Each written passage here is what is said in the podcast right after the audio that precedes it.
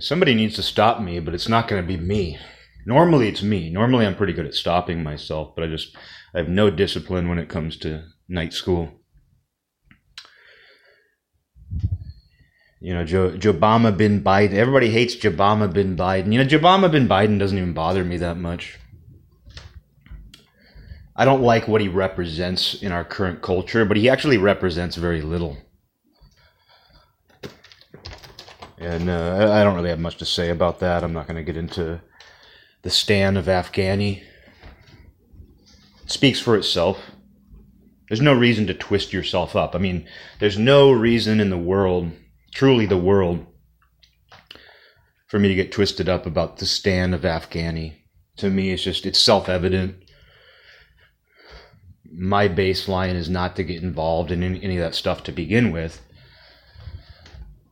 So I just look at it and I'm like, oh, it's a convoluted, violent mess where we propped up pedophile warlords. I've, I've had this conversation with multiple people where they don't know that, even though it's it's been in the news. It's it's not like this has been hidden. It's not like this has been.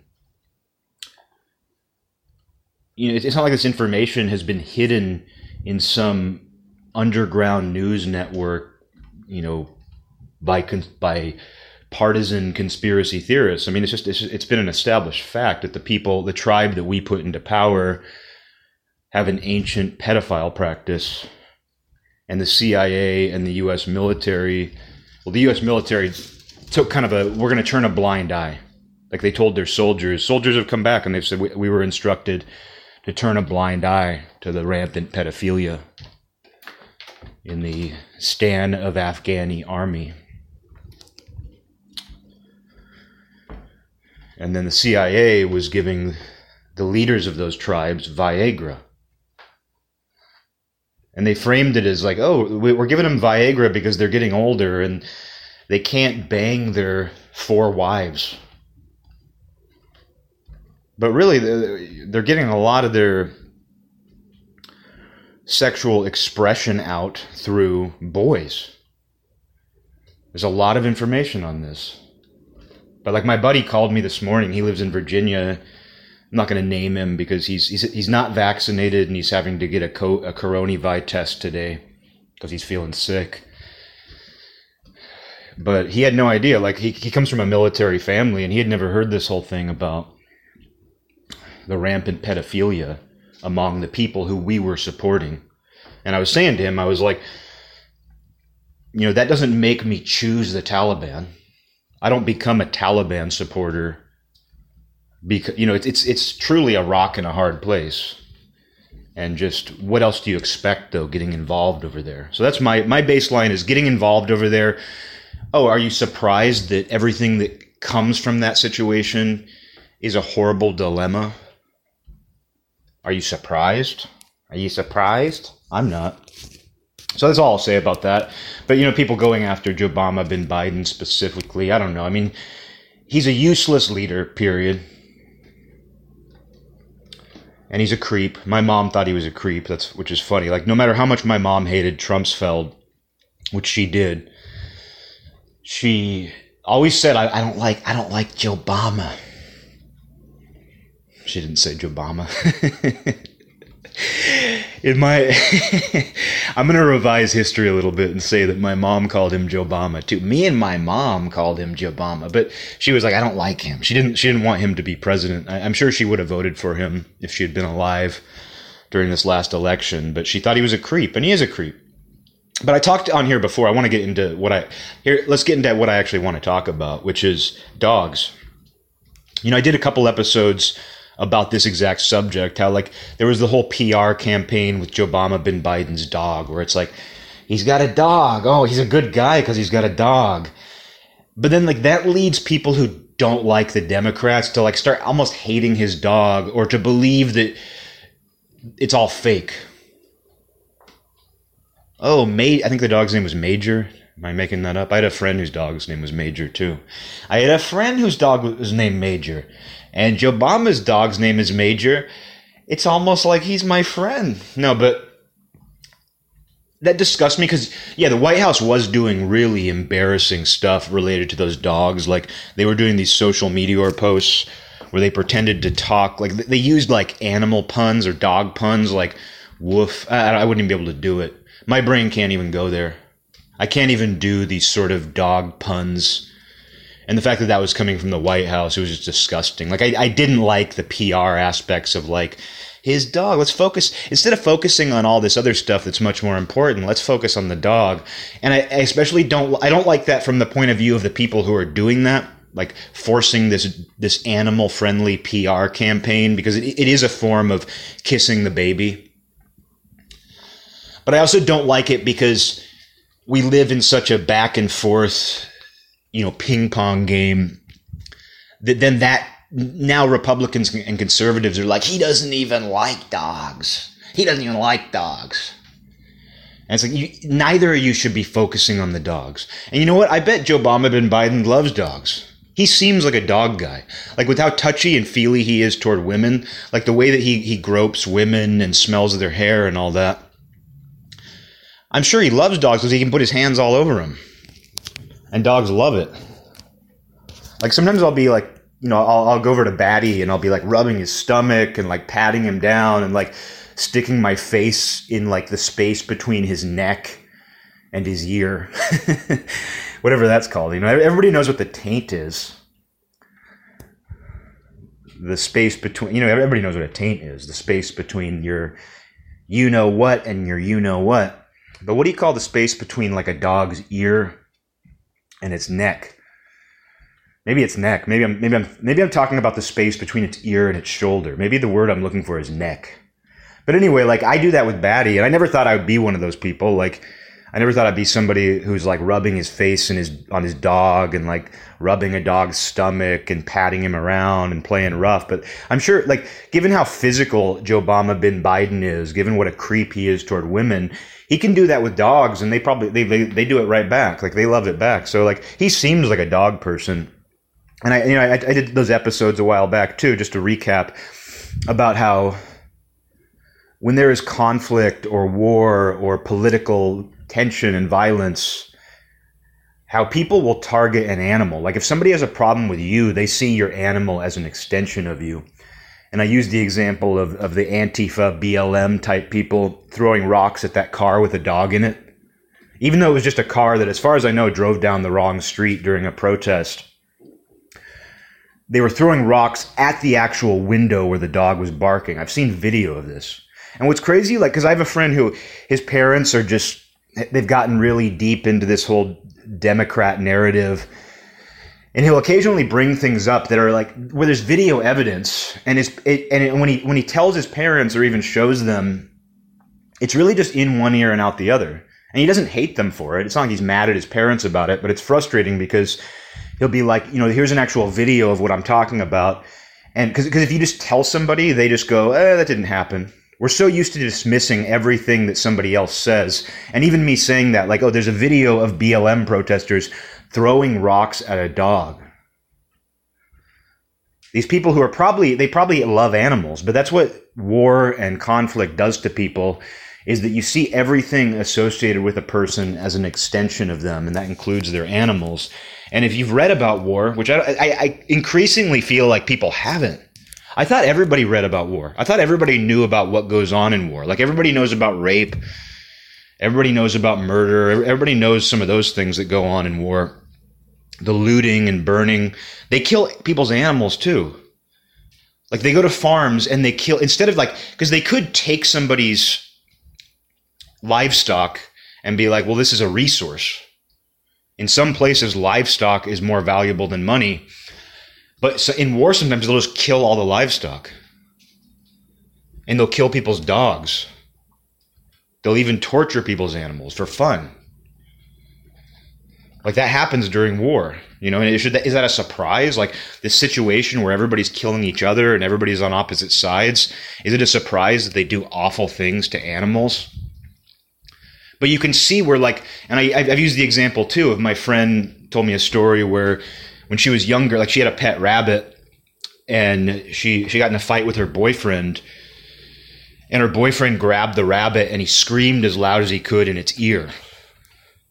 You know, I mean, I'm sure anybody who just hears that, it's like, yeah, I want to slit his throat, right? Do it slowly. so he feels it. How dare you scream in a rabbit's ear because you're mad at, but see, he's mad at his girlfriend and that rabbit is important to her. And I've seen that play out too. I've seen people develop resentment towards someone's pet because they have resentment toward the person. And so that's what was playing out with like Joe Obama, bin Biden, and his dog, and all this. And I, I, just hate that that's even a dialogue that you even need. I hate that they're propping his dog up as as a PR stunt. I hated that people then feel the need to like criticize that and invest themselves in that and nitpick it. It just I, I don't. It just don't. Let's not even do it to begin with. Let's not even use animals as political props. And the reality is, is that yes, yeah, somebody who otherwise probably considers themselves an animal lover could do something mean to an animal if they're in a wartime mindset. And that includes the personal, you know, like I said, like the guy screaming in his, because I mean, that, and that's not just one. You read stories about how like some crazy ex boyfriend, he kills his, his ex girlfriend's dog because it's a way of getting at her. And that doesn't mean that guy, like when they were together, it doesn't mean that guy always hated the dog. It's just that people turn into psychopaths. And, you know, Hitler, here we are back to Hitler. We're not done with Hitler, guys. We're not done. You know, sometimes I, I will think that I've already, you know, studied or thought about a subject enough. It's worth revisiting things with new eyes. Like in the same way that I'm talking about here, we got our Misfits referenced here too.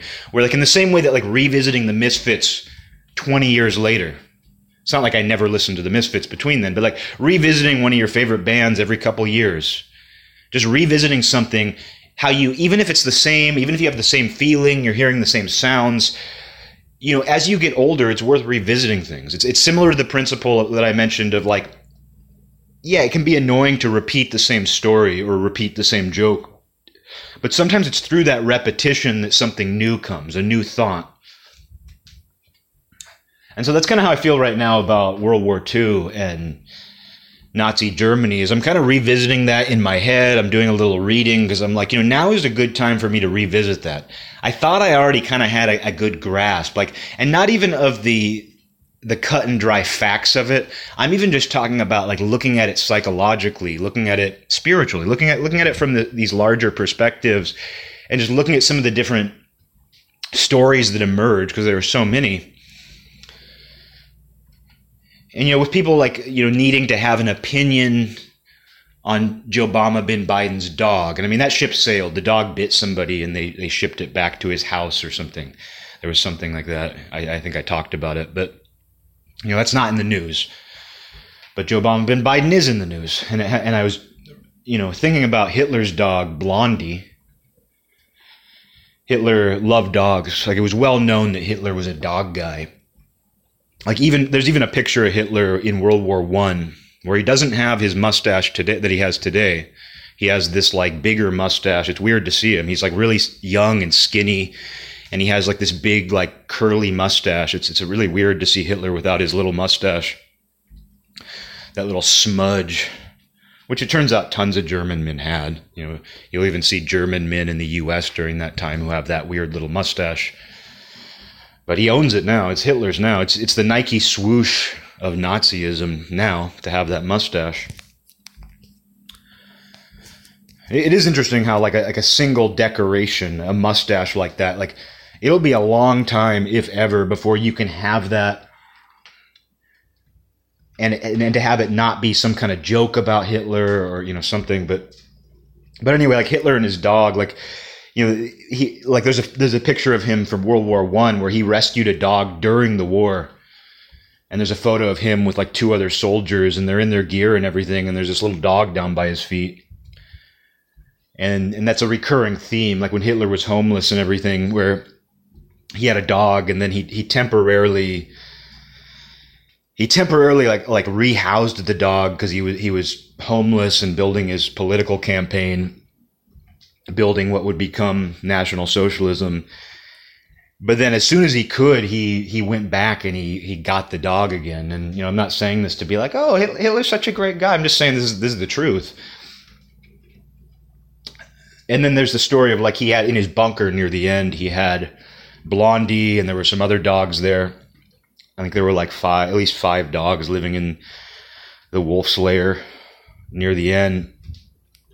And then famously, though, infamously, you know, Hitler was given the cyanide pills from the SS that would kill him. But at that point, he had become so untrusting of even the SS, of even Himmler. Hitler did not trust a single person at the end. And this was these are this is like immediately before he killed himself. So his plan, he got those cyanide pills because he knew that he was losing the war and he was going to kill himself. But he didn't believe that the cyanide pills would work. He believed the SS might have given him fake cyanide pills, and he wanted to make sure that he was going to die. So he had this he had one of the cyanide pills given to his beloved dog Blondie, and it killed the dog.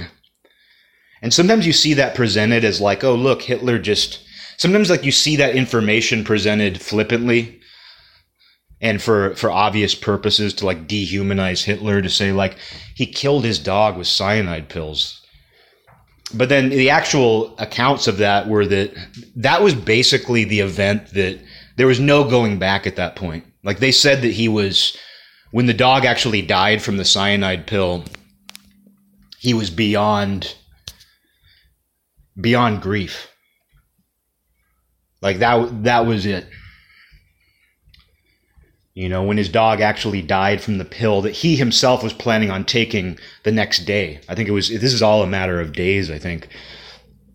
But they said that when that dog actually died, when Blondie died, that he was just beyond. There was no going back. He was, he was so distraught. And they said too that the other people in the bunker were more upset when Blondie died than when Eva Braun died. you know, so it's like people loved Blondie in that bunker more than they loved Eva Braun. I don't, I don't know a lot about her, but I think that's not terribly surprising. A lot of people, you know, if you're stuck in a bunker with limited people, you're probably going to end up liking the dogs more than the people. But you know, Hitler ended up dying right after, and then the plan to kill all the dogs. Like, like the, I mean, the plan was for every single living being in that bunker to die, pretty much. So it was like, you know, the dogs were just an extension of that. And then they said that Hitler, too, he did not want the dog, he did not want Blondie and the other dogs to fall under, into the hands of the Soviets. And you think about it, and it's like, it's not just because, oh, you know, it's not like his brain was thinking, like, give it, keep in mind, like, everything I've said throughout this episode about, like, the way, the attitude that people take toward animals and the cruelty that they will do to animals in times of war and it's not like Hitler was like, oh, I don't want the Soviets to get a hold of Blondie and the other dogs because I just can't bear the idea of Blondie being rescued by communists and living out the rest of her life with communists. I don't think that was it. I imagine the concern was that they will either kill the dog anyway. This is Hitler's dog. You know, if people are willing to throw rocks, if BLM protesters are willing to throw rocks at a dog because a car drove down the wrong street during a protest, you can only imagine what people are willing to do to Hitler's dog, even if they just kill it. Either way, it's going to die. You know, the chances that the Soviets are going to be like, you know what, we should really take care of his dogs and treat them well. Maybe they would have done that. I doubt it. You know, like if I knew that my enemy was coming to, to take over and, uh, you know, I was planning to kill myself and I had no hope left, what would I do with Batty? What would I do? I don't know. I'm not in that position, so I don't even have to consider that horrible thought. But some people are in that position. And so like it, but I've seen that story framed as oh look look at how callous Hitler is. He had his he had he had his cyanide pill tested on his dog and killed it. He must not have really cared about animals. And people have said the same thing, kind of like people's response to Joe Obama bin Biden's dog. People have said that because it was well known in Nazi Germany like they used images of Hitler with German shepherds. They used images of Hitler with Blondie and some people look back on that and they say, like, oh, it was an obvious PR stunt, which it was. But just like with Biden, bin Biden, just because it's a PR stunt doesn't mean there isn't a genuine love for the animal. But because Hitler killed a bunch of people, because Hitler you know was responsible for the final solution we have a tendency to, to, like we have this dissonance where we're like well he couldn't possibly have really loved his dog considering how many people he killed mercilessly merc- mercilessly he couldn't possibly have actually loved that dog and they obviously nazi germany used the dog his relationship to animals as a pr stunt and then look he had the dog killed with a cyanide pill he had he, he used the dog as a tester for this cyanide pill but life is far more complex. We are far more complex than that. And even if you don't understand it, you need to at least accept the complexity of it all. And and again though, it's like it's like if you knew that your enemy was coming and they were not going to treat you or anybody else with any mercy, they might do horrendous things to you. And just like that girl's my friend's boyfriend ex boyfriend screaming in her rabbit's ear because he was mad at her. You know, are you going to leave your beloved pets in the hands of the Soviets? And then after Hitler committed suicide, like one of his aides killed all the dogs, shot them all. And that was part of the plan. Like that was included. Like part of Hitler's exit plan from life, from reality, included explicit instructions to kill all the dogs. And yeah, that's, I mean, I, do I like that? I think it's horrible. But also, the alternative was probably going to be horrible or maybe even worse. Who knows what the Allies would have done? Who knows what bored soldiers or, you know, who, who knows what people would have done during World War II to their enemies' animals? I mean, I mean, people were doing horrible things to animals during that conflict anyway. So I understand the idea of, you know, it's over. Like his world was over. And so with, with Hitler's world being over, he wanted everything that mattered in his, his world to leave with him. And that's a much older idea. This is why people, you know, I don't, you know, this is why like you need to have like some perspective on these things too.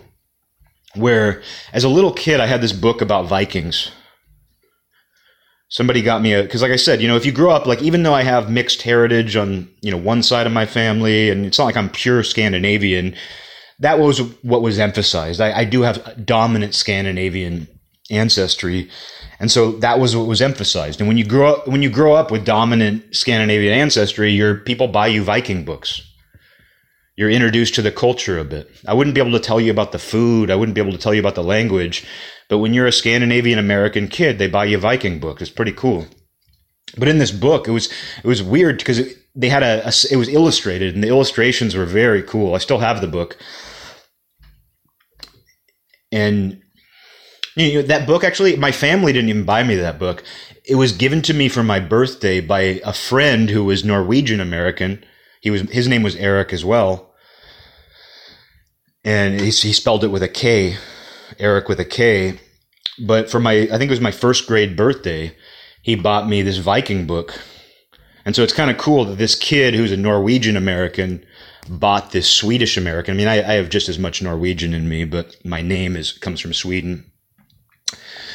And in that book, though, it was illustrated, and there was a part about Viking burials, and there was a part about like Earl Canute, like like the leader, the chieftain of this Viking tribe. It was about his burial, and it, and it shows his burial. Like they buried him with his ship and all of his belongings. And in that, they show how they would bury somebody with their servants. They would kill. They would kill somebody's servants and bury them with the Lord, which is yeah, insane. We look at that and it's like they killed these people, but those servants were seen as an extension of him. But then, relevant to this discussion, they also killed his dog. When the Lord died, they killed his dog and buried the dog with him. They buried his servants and his dog with him. So you can see where, like, Hitler, being a German, being not far off from Scandinavia, having many of the same cultural practices, they're not identical. But it's like if you were to ask somebody, like, if you get outside of Scandinavia, what is what which country shares the most similarities with Scandinavia, you'd go Germany. Culturally, geographically, It's the next, you know, there's a reason why Scandinavia is sometimes referred to as Germanic for that matter. You know, they're not identical, but it's like there's a, a relationship there. But you look at that and it's like Hitler was dying, so his dogs died with him. And given it was a time of war, there was more going on, as I already went into. But still, it's like you. It makes me think of that that old book that I have. Because at the time, I was like, "That's awful." Like when you're a little kid and you're reading this book that's otherwise like it didn't sugarcoat Vikings, but it also it didn't it didn't you know this, this book wasn't explicit. Like it showed some fights and things, but it didn't go into all the horrible details. But I was like taken aback as this little kid reading this, and I'm like, they killed his dog? And I wasn't even a dog person then. But it was just like they killed this man's dog and buried him with it. Because that's what you did with a Lord. It's like his world gets buried with him. His servants and his dog get buried with him, along with a bunch of valuable belongings. And you could be like, well, those, those, that gold, all those, that sword, those jewels, those possessions, like those could go to his family or somebody else who could use them. It's not like they're, it's not like jewels and gold and armor and swords, it's not like those suddenly become it's not like those suddenly lose their value when when the Lord dies, but you bury him with his world or part of his world. And you can see where like when Hitler was dying or when Hitler was planning to kill himself imminently, imminently that he the same principle applied like Hitler's world dies with him. No doubt he saw it that way.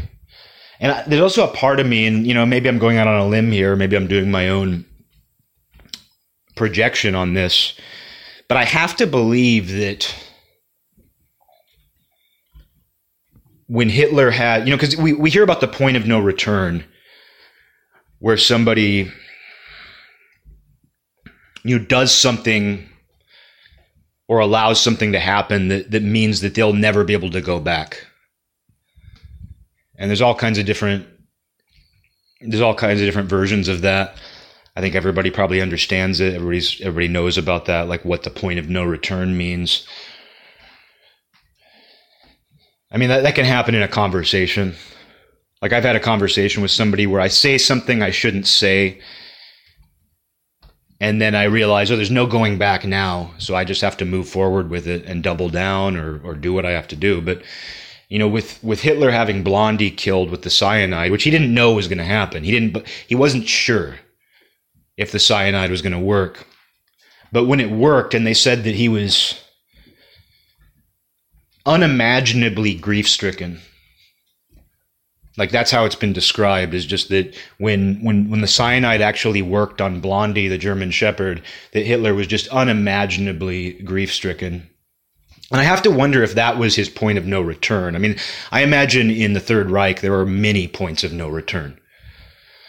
I mean, you can see it even just with the final solution. It's like once they started, once they sent out those firing squads, before the final solution, when they were sending out firing squads to just kill Jews in Russia, that's a point of no return. From there, you're just, you know, it's just a matter of scale. And so the Third Reich is maybe, I mean, I think that's maybe one of the best examples we have of the point of no return. At some point, there was no going back. When the, when the Third Reich started killing certain people, there's no going back from that. You can't sugarcoat that even if you even if you try to hide it, even if you try to revise history, there's still no going back. But I have to wonder, like on a personal level, if having Blondie, when Blondie died from that cyanide, you really have to wonder if that was the moment when Hitler officially gave up because he died not that I don't I don't remember the exact timeline, but it was very soon before he killed himself, very soon before Eva killed herself you really have to wonder if like killing his beloved German Shepherd was when the decision was done. He probably would, even if he could have escaped, I have to imagine that no matter what you want to say about him being a sociopath or a psychopath, I don't think we'll ever completely understand his psychology. But no matter what you want to say about that, he obviously loved that dog. Like there's even stories where he let the dog sleep in his bed. It's like, oh, Hitler's just like me. Hitler's just like me. He lets his dog sleep in his bed, even though they say not to. But no, there's no question that he loved this dog. And so, him having the dog killed with cyanide, you really have to wonder if that was the final, like, like Hitler's whatever whatever humanity remained in Hitler at that time. You have to wonder if that was the official end. And it's not surprising that he killed himself. He probably couldn't have lived with himself. I mean, he, he could have. Who knows? I'm just projecting shit, but it's like you know, it's it's almost like he couldn't live with himself after that. But the plan was already in place. It was just total self-destruct. And I find those situations interesting. Because it's the opposite of what I was talking about when I mentioned managed entropy. Like I talked about managed entropy, which is like things are falling into chaos. Let's try to do it in a way that is deliberate and as controlled as it can possibly be. The Third Reich was so far removed from that. There was no way. the Third Reich had managed entropy was it wasn't anywhere near the table. It wasn't on the table. It wasn't near the table. The concept was you, you couldn't even discuss the idea of it at that point. There was no way to to gradually fall into chaos, to gradually lose the war. And as a result, what you see is just pure self destruction. Again, like Hitler, his philosophy at the very end was, you know, just th- this this all needs to go. Like I need, like, he's gonna die. His closest allies are gonna die. His dogs are gonna die.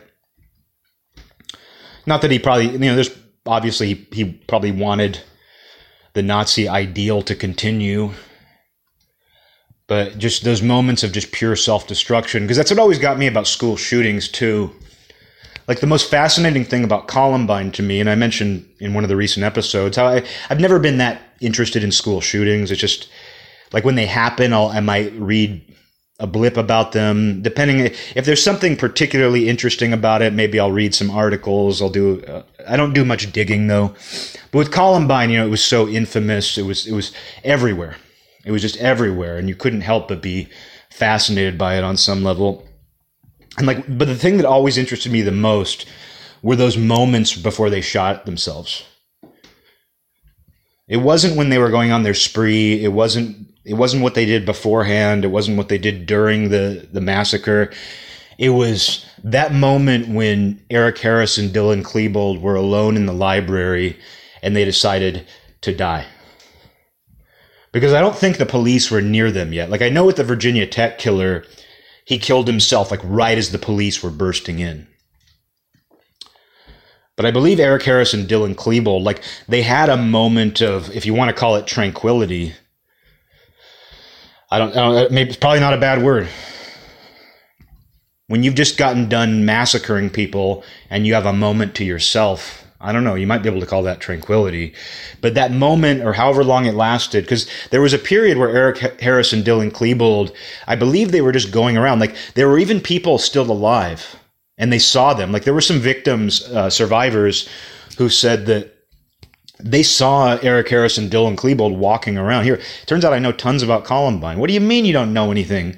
No, we all know a lot about Columbine. But uh, they said that they saw them walking around and like they even made eye contact with them. And at that point, though, it was like the massacre was over. Like the momentum, the hot bloodedness of the massacre was over. And even though they saw other people hiding, they didn't kill them, which is fascinating. Whether they felt guilt or remorse, I don't know. But the fact that they stopped killing people after a certain point and we're just sort of pacing around, just sort of wandering around, taking account of things. But then that's the most interesting. That's that's the most interesting moment in the Columbine massacre is when the the initial massacre was over and they were just kind of going around assessing their surroundings. It was probably utterly surreal.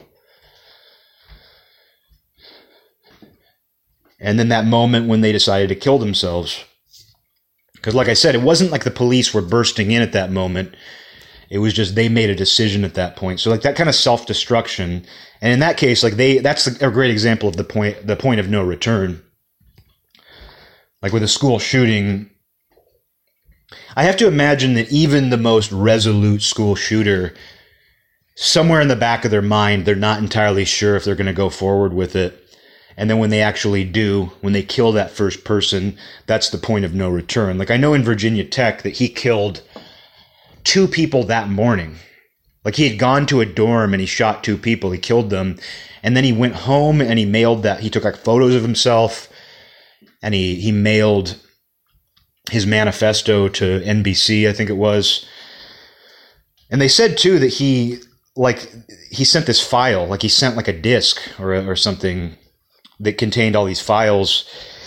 And they said that they could tell that his manifesto he had edited his manifesto in the period between those first killings and then when he went on and did the, the full-on massacre but that's another part that's to me that's the most interesting part of virginia tech is that period he'd already crossed the threshold he killed those two people early in the morning didn't get caught went back to his apartment went back to his dorm continued working on his manifesto made videos went to the post office came back then went to the the study hall where he killed all like 30 people or however many it was. And like that that period though in between that's where he'd already crossed the he he'd, he'd already reached the point of no return and i think it's, it's very important in life to know what that is in any given situation it could be something completely minor it's like with a relationship like if you've ever broken up with somebody, I've only ever really been the one. I, have had maybe like one mutual breakup where it's kind of like both people make the decision. I've only had one where I really make the decision. And I mean, that's kind of the same thing. Like, I remember like gearing myself up, like telling my girlfriend at the time, like, hey, like things were not going well. And we were both we we had tried like I had tried to break up with her like a month earlier and it didn't we just we were like let's not do this. Like we went out to eat afterward and then we were like yeah you know I, don't I don't think I'm ready for this. But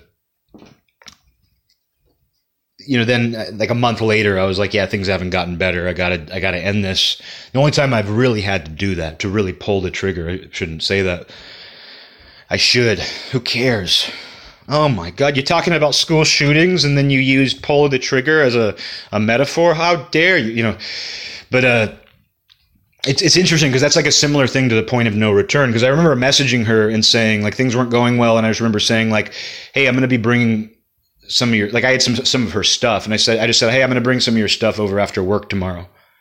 And she said, okay. So that itself sets it up. You know, you know, you kind of know what's going to happen. But like until you actually get there and you start saying it, you haven't reached the point of no return. And then with a relationship, I mean, there is, you can return, you know, but still, there is, once you say that thing, there's, it's a point of no return. Even if you backtrack, it's like, you know, you, you can't pull that back in. It's been said. So I, I, I think a lot about points of no return and I do have to wonder with with Adolf Hitler if that moment where the cyanide pill worked on Blondi, his dog, if that was the final point of no return for him. Because obviously there were many points of no return. You can look at the entire you know, you can look at the entire timeline of the Third Reich as one point of no return after another. The beer hall putsch, the Night of the Long Knives. You know, there's all these events marked throughout the history of the Third Reich where you can see where there was no going back after that. Implementing the final solution, starting war, invading Poland. It's just, it's one point of no return after another. But then that final point of no return was having his beloved dog killed. At which, at which point, by all accounts, he completely lost it. So, I don't know, pretty heavy duty. Started out talking about Joe Obama, bin Biden, but it's something I think about. I think about with animals in particular. you know, and it's why I it, it really disturbed me probably more than anybody else. People would probably think that I'm like, what's wrong with you? But when people were one, like, I, I didn't like that Joe Obama Biden's dog was being used as this PR stunt, but I didn't like how that created a need to like criticize that. That created a need for bin Biden's opponents to attack it. And by extension, kind of attack the dog in a way. Direct negativity toward the dog. And it's not surprising his dog like bit people. It's probably a nice dog, but it's like in that sort of tense world, like I don't think you should have animals in the White House. I don't think you should have animals in your wolf's lair bunker during World War II. But who knows if the animals even know? Who knows if they they probably do. They know something's going on. But uh you know, points of no return, something to think about in your life. Like before you make a decision, you know, do you want to go back? Do you want to go forward? Do you want to stay where you're at? What is your point of no return? Something to consider about yourself. As a man, I feel like that's especially more important. I don't know about as a woman. I don't know what a woman feels. But with a man, a point of no return is often something incredibly severe. It often means that either you're going to die or somebody else is going to die. That's just what it means to be a man. Points of return points of no return can be the thing that causes you or just everything associated with you, everything near you, to fall into that abyss. And that is kind of how I see the point of no return. I see it as an abyss.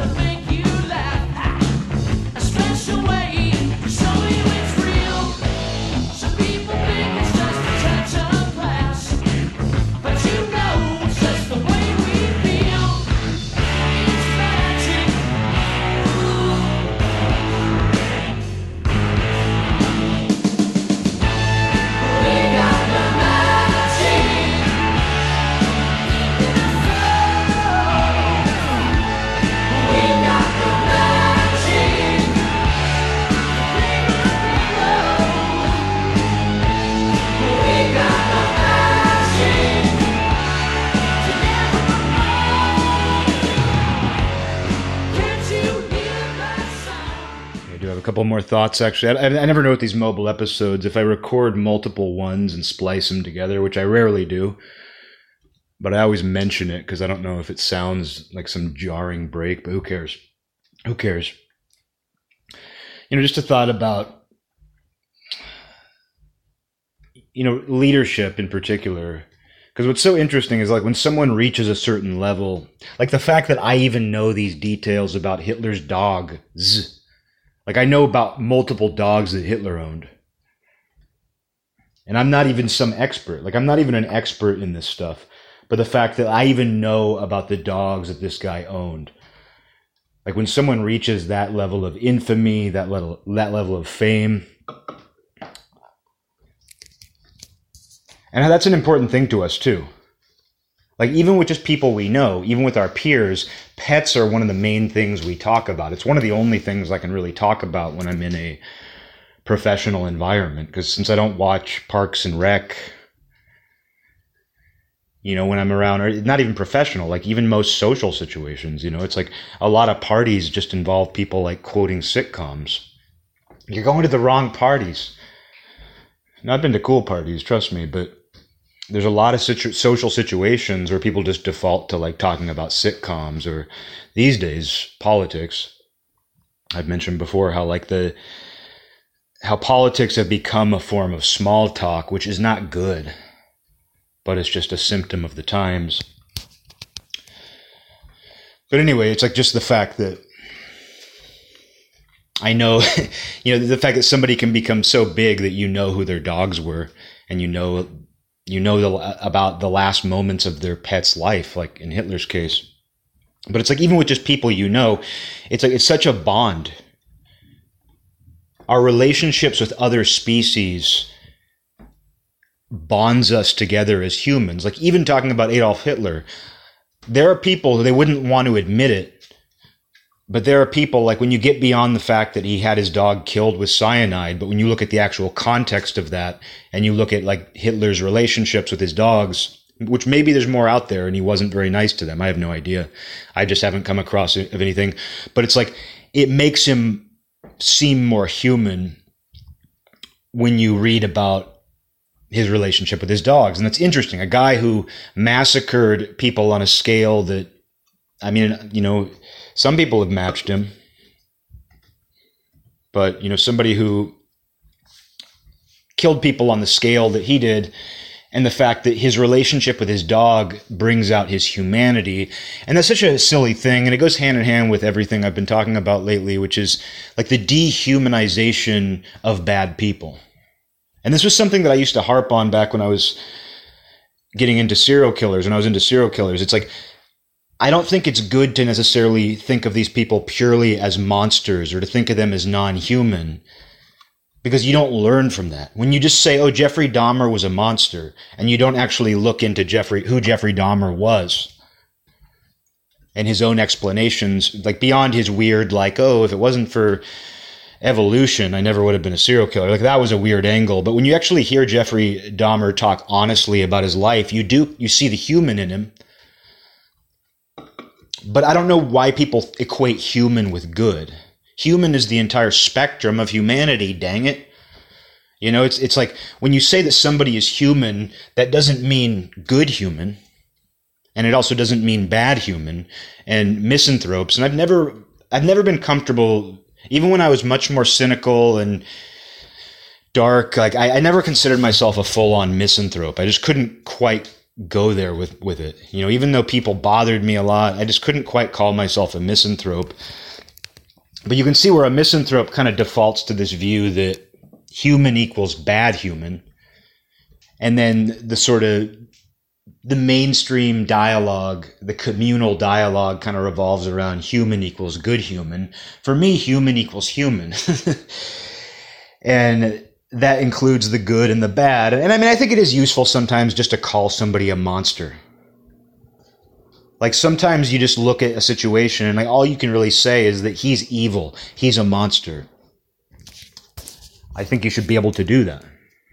You know, I don't believe, you know, I don't believe in censoring people if they want to say that. And I myself say that sometimes. Sometimes you're just, you don't have anything else to say and also, you don't actually mean this person was not a human. You mean they were a human who did monstrous things.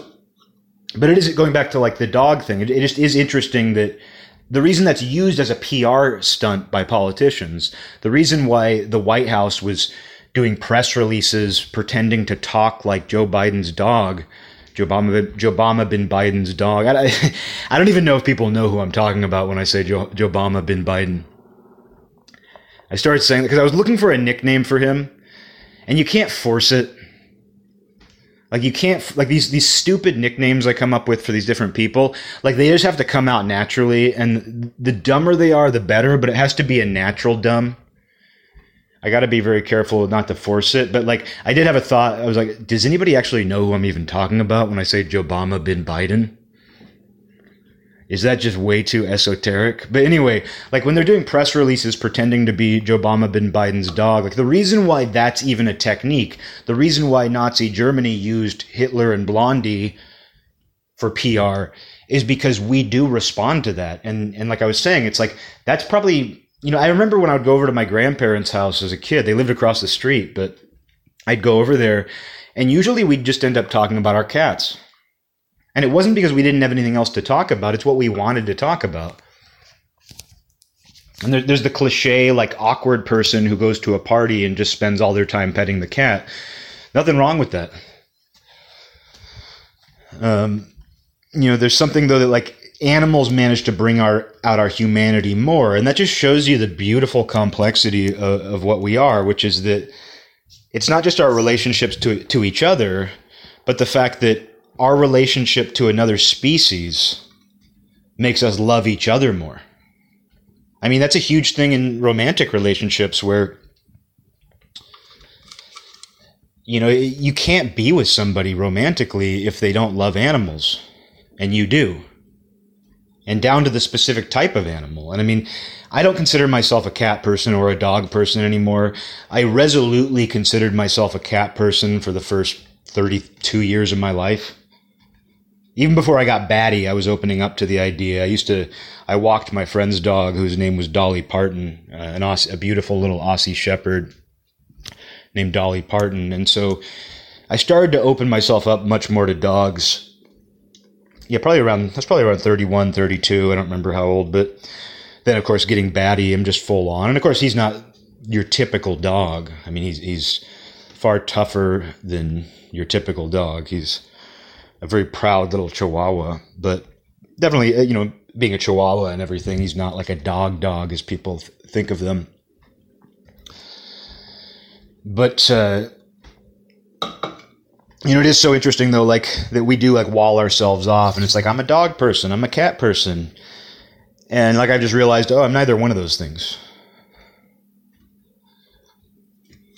But you know, people go into relationships where it's like I'm a cat person. I don't know if I could date a dog person.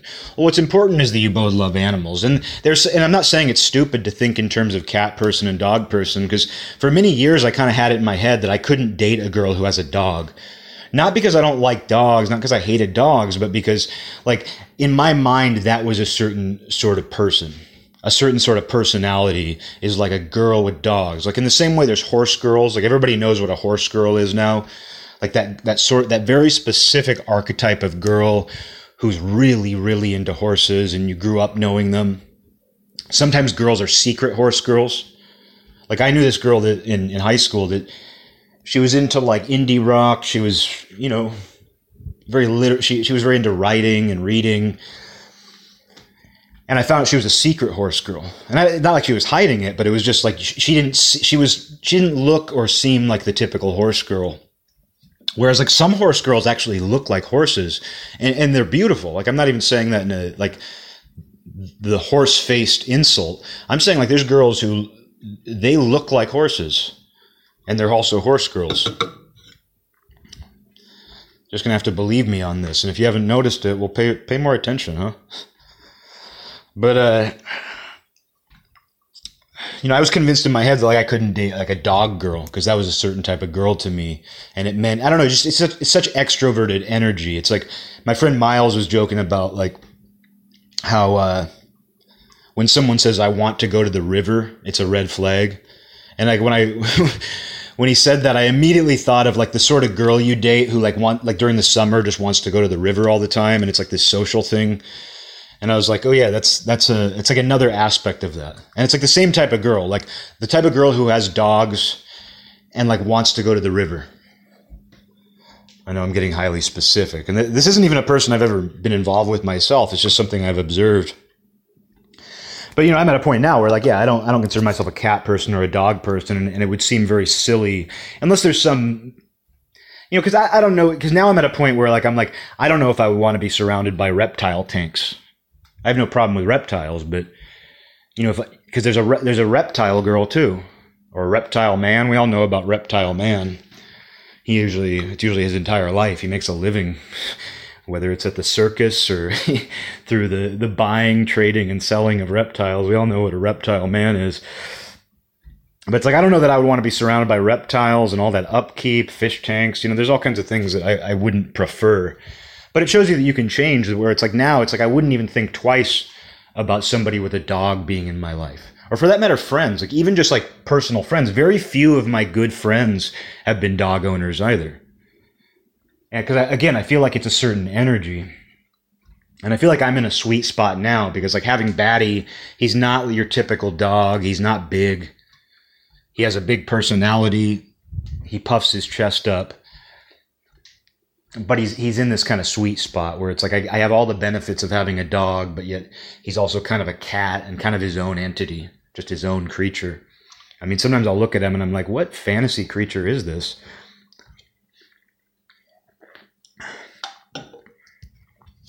but it, it does impress me that we can connect with other people over our love for animals and that you can even read about someone like Hitler and if you detach yourself from all preconception and judgment you realize that this man loved his dogs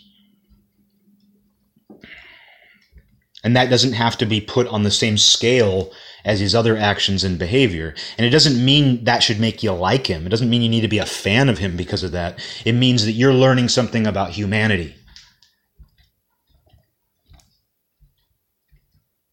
When you realize that Hitler loved his dogs, you learn something about humanity. You don't join the Hitler fan club. You learn something about our species.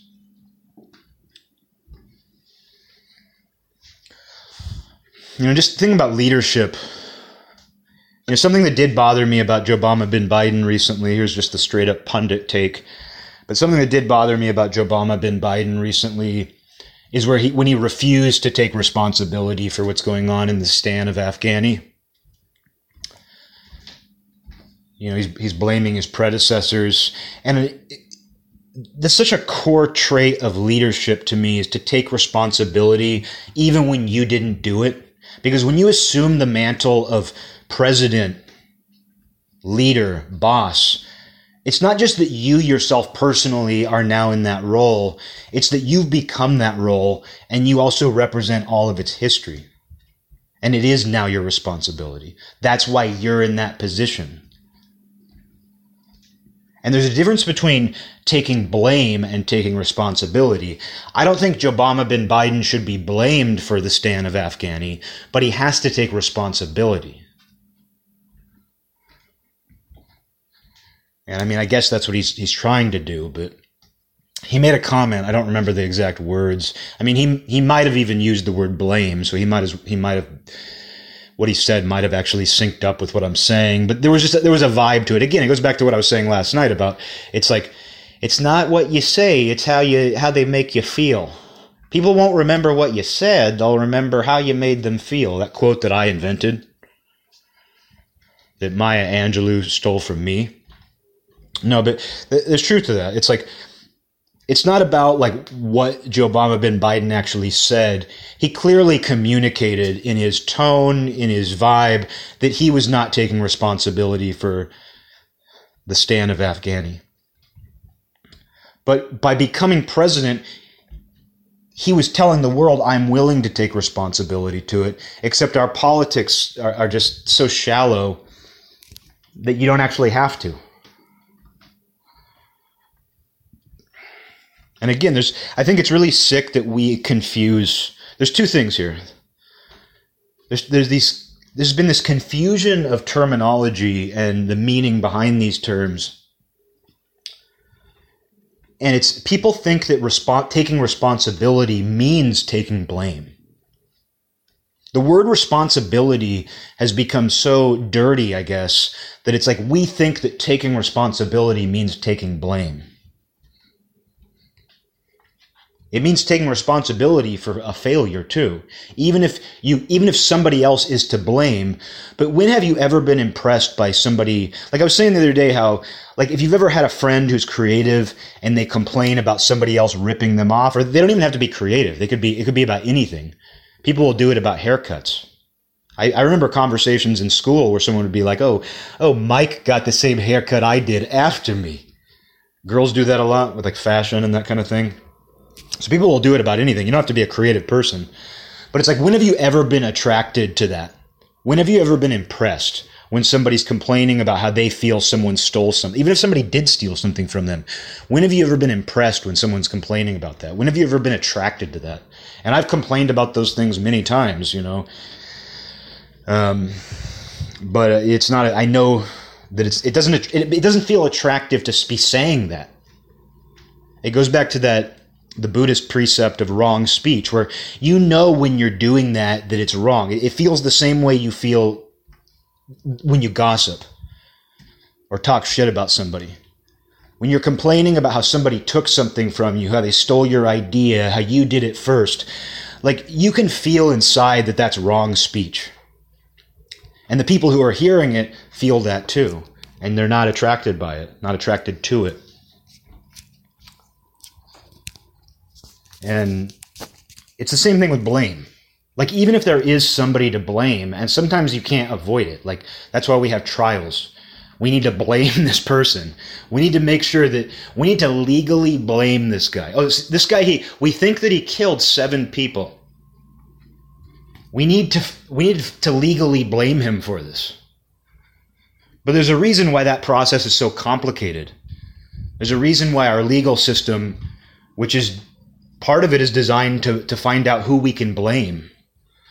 But in theory, it's set up in such a way that we really know for sure, or we get a really strong consensus that this is the person to blame. But it never feels like when someone's casually blaming somebody else. Like, I'm not going to say, like, when a judge is like, we've, you know, when a judge is like, you've been found guilty and I'm sentencing you to, to multiple life sentences in prison, that's not the same thing as blaming. It's not like the judge is like, it's your fault. You know, it's not even, you know, that's why, that's kind of the beauty of the legal system is that you can blame somebody, but it's in theory as objective as you can possibly get. Whereas, like when someone's blaming somebody in a conversation, when they're like, so and so did such and such, it's just like all, everything else I'm talking about. Where like when when does someone sound attractive doing that? Not even not sexually attractive, just attractive. When does somebody ever sound attractive when they're doing that? When they're blaming somebody or refusing to take the blame. But it sucks because the thing is, is that it's like people who are sometimes to blame refuse to take the blame. Often they are. Which again is the reason we have a court system it's the reason we have a legal system because the guy who's accused of killing seven women, he's going to say, I didn't do it. He's going to say, I'm not the person to blame.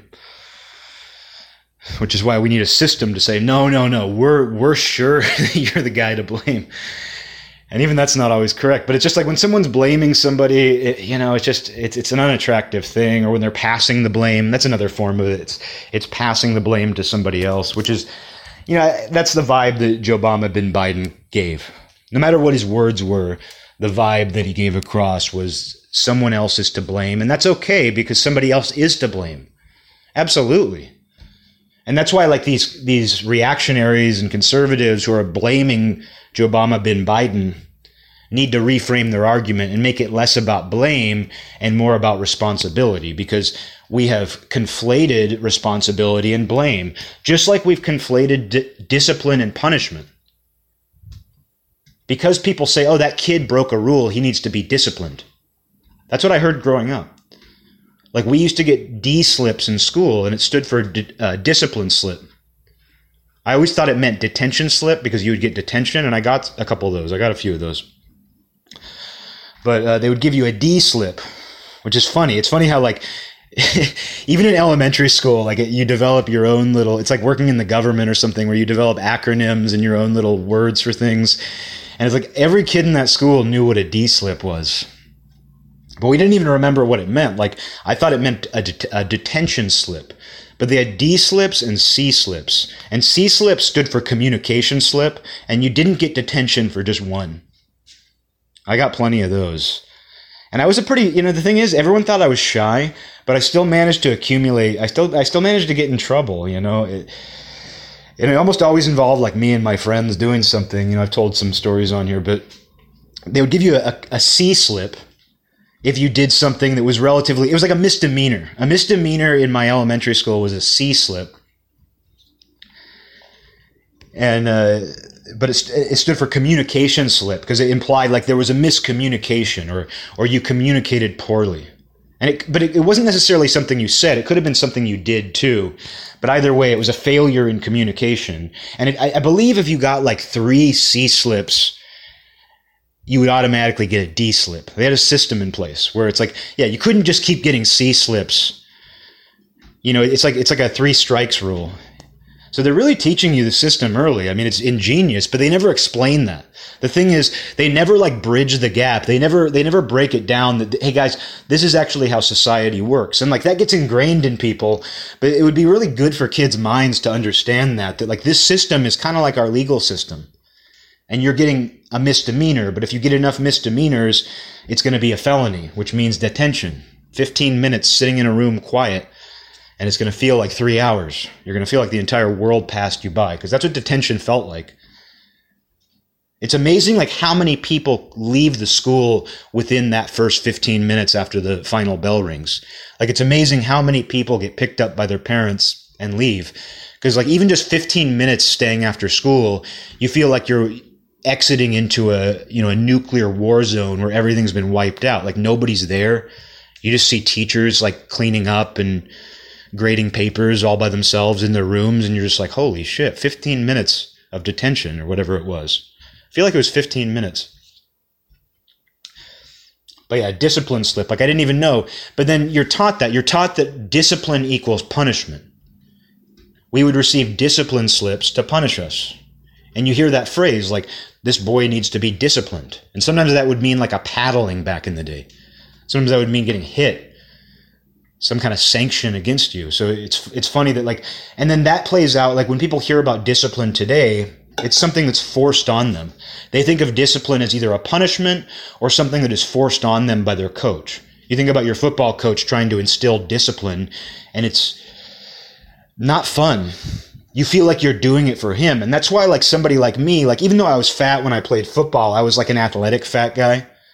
Not that I was like in shape, but I just mean like I, I still I gave it my all, you know, and fortunately football has a football's beautiful because it, it, you know all body types are acceptable as long as you can do the job. Like you're fat? Oh we're going to put you on the line.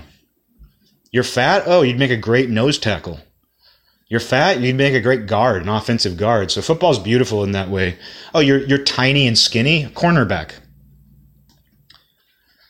You know you're tall and fast? Wide receiver. Football's amazing in that way